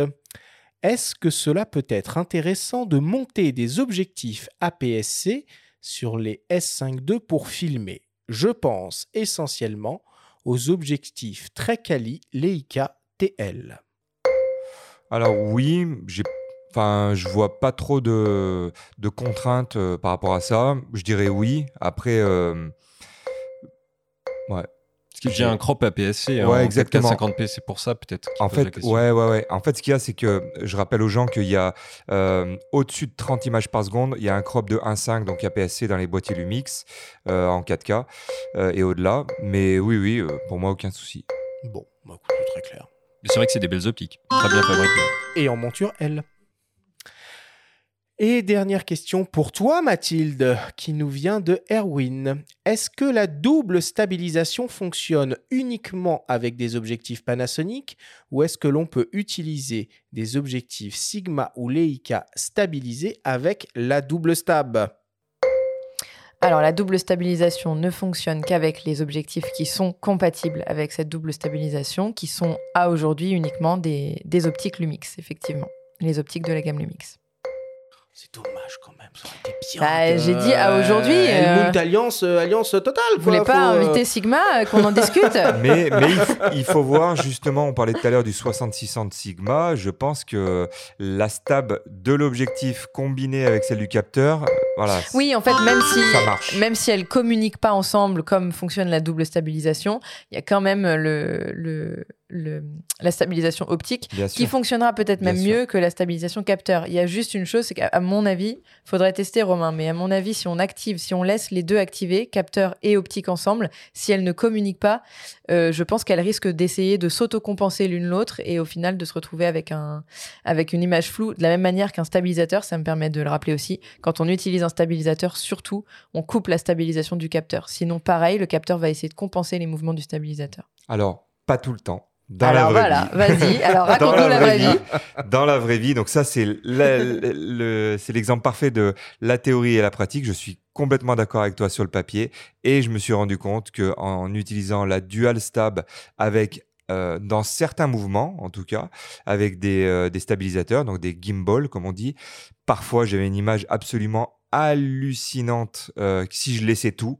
Et euh, il n'y avait pas de conflit. Donc, euh, il n'y avait pas de rattrapage ou quoi. J'avais vraiment une image qui survolait euh, le sol lorsque je laissais la dual stab, la dual stab plus le gimbal. Donc, euh, il faut faire, moi, ça, c'est mon leitmotiv, il faut faire des essais. Mm. C'est hyper important. Donc c'est peut-être à essayer avec les optiques Sigma Exactement. stabilisées aussi alors. On vous rappellera. hein. Bon, oui, pas de problème. Très belle idée de podcast euh, dans la vraie vie.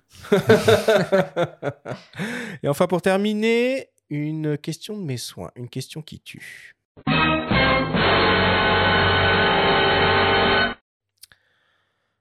Cette question s'adresse aussi bien à Romain que Mathilde. Si vous deviez choisir GH6 ou S5 de X Alors moi j'y vais par rapport au micro 4 tiers. Euh, je reste une utilisatrice de micro 4 tiers pour la compacité. Dans mon utilisation de passionné photo et vidéo, je, je reste sur, euh, sur le micro 4 tiers pour la compacité des optiques qui vont me permettre de tout mettre dans le sac à dos. Mais je comprends que pour euh, un utilisateur de plein format, là ça s'adresse plus à Romain sur la vidéo. Ah, moi, euh, enfin, moi, ce qu'il a emporté vraiment avec la série S, c'est les basses lumières. Donc, euh, ces boîtiers-là, ils m'ont, ils m'ont ramené au, au- Ils m'ont ramené vraiment aux grandes aires euh, de certains boîtiers qui étaient très bons en basse lumière. Ça m'avait manqué un petit peu. Et vraiment, le low light, j'adore la basse lumière. Je shoot pas mal en low light. Donc, d'être euh, tranquille à 4000, 6000 euh, ISO, ça, ça m'a manqué. Et euh, j'aime ces boîtiers. Maintenant, pour la science des couleurs, qui est parfaite, et pour les capacités en low light, euh, maintenant, c'est, là où je préférerais prendre mon S5, qui est maintenant de la même taille d'un GH6. Quoi. Donc, euh, voilà. Mais il y a pourtant une gamme optique qui est phénoménale, un micro 4 tiers. Mais j'adore le, le micro 4 Et il faudra reposer cette question qui est, qui est intéressante euh, quand il y aura peut-être éventuellement un jour, qui sait, une mise à jour euh, Lumix G avec l'autofocus à détection de phase. Tout à fait. Bon, on a quand même une gamme optique phénoménale aussi en monture L maintenant. Tu parles des, des Lumix, mais Balbutiante, Si tu comptes tout, Mmh, euh. ça, ça commence. Allez, on conclut le quiz là-dessus.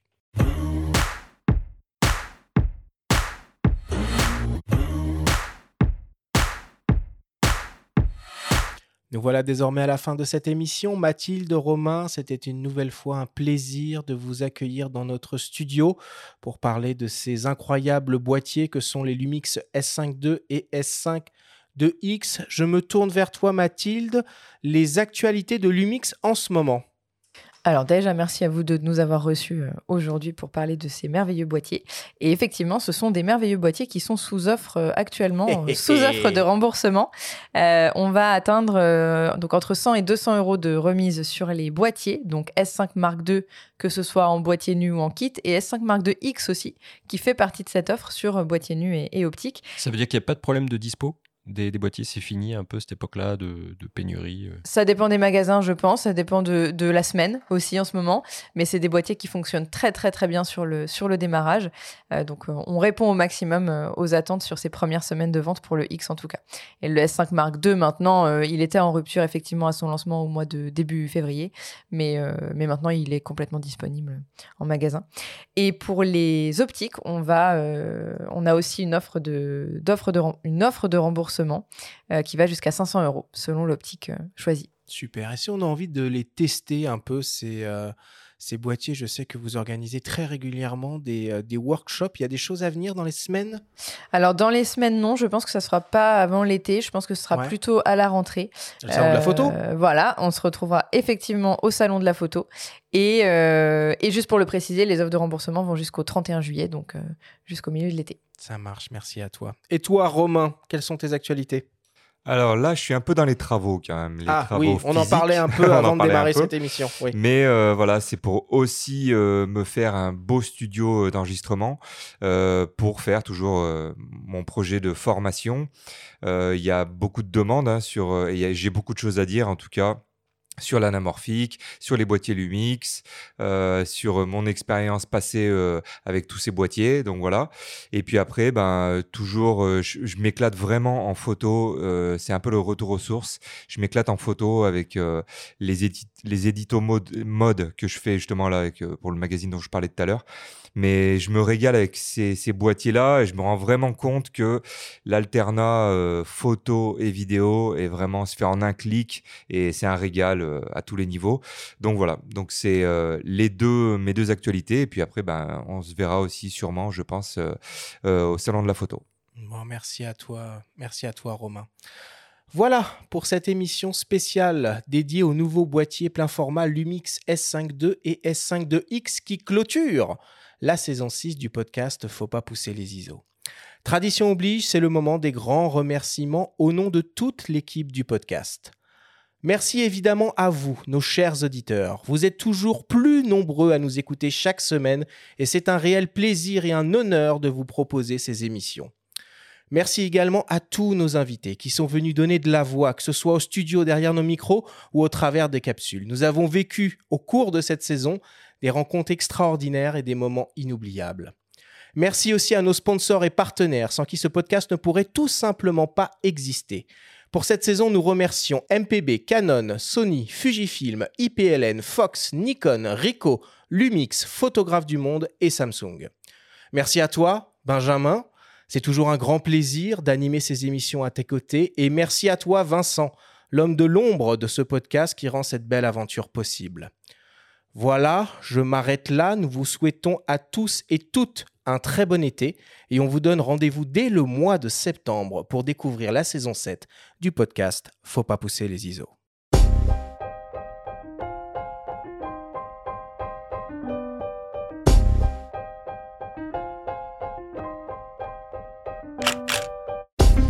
C'était Faut pas pousser les ISO, le podcast hebdo pour tous les passionnés de photos et de vidéos. Toutes les semaines, retrouvez Arthur Azoulay, Benjamin Favier et leurs invités pour parler de sujets matos, techniques et inspiration. Abonnez-vous à notre chaîne et retrouvez l'intégralité de nos émissions depuis toutes les plateformes d'écoute, comme Spotify, Apple Podcasts, Google Podcasts, Deezer, Amazon Music et YouTube. Si vous aimez notre podcast, n'hésitez pas à liker, à vous abonner et à nous laisser un petit commentaire. Rendez-vous en septembre pour un nouvel épisode. D'ici là, reposez-vous, faites de la photo et n'oubliez surtout pas, faut pas pousser les ISO.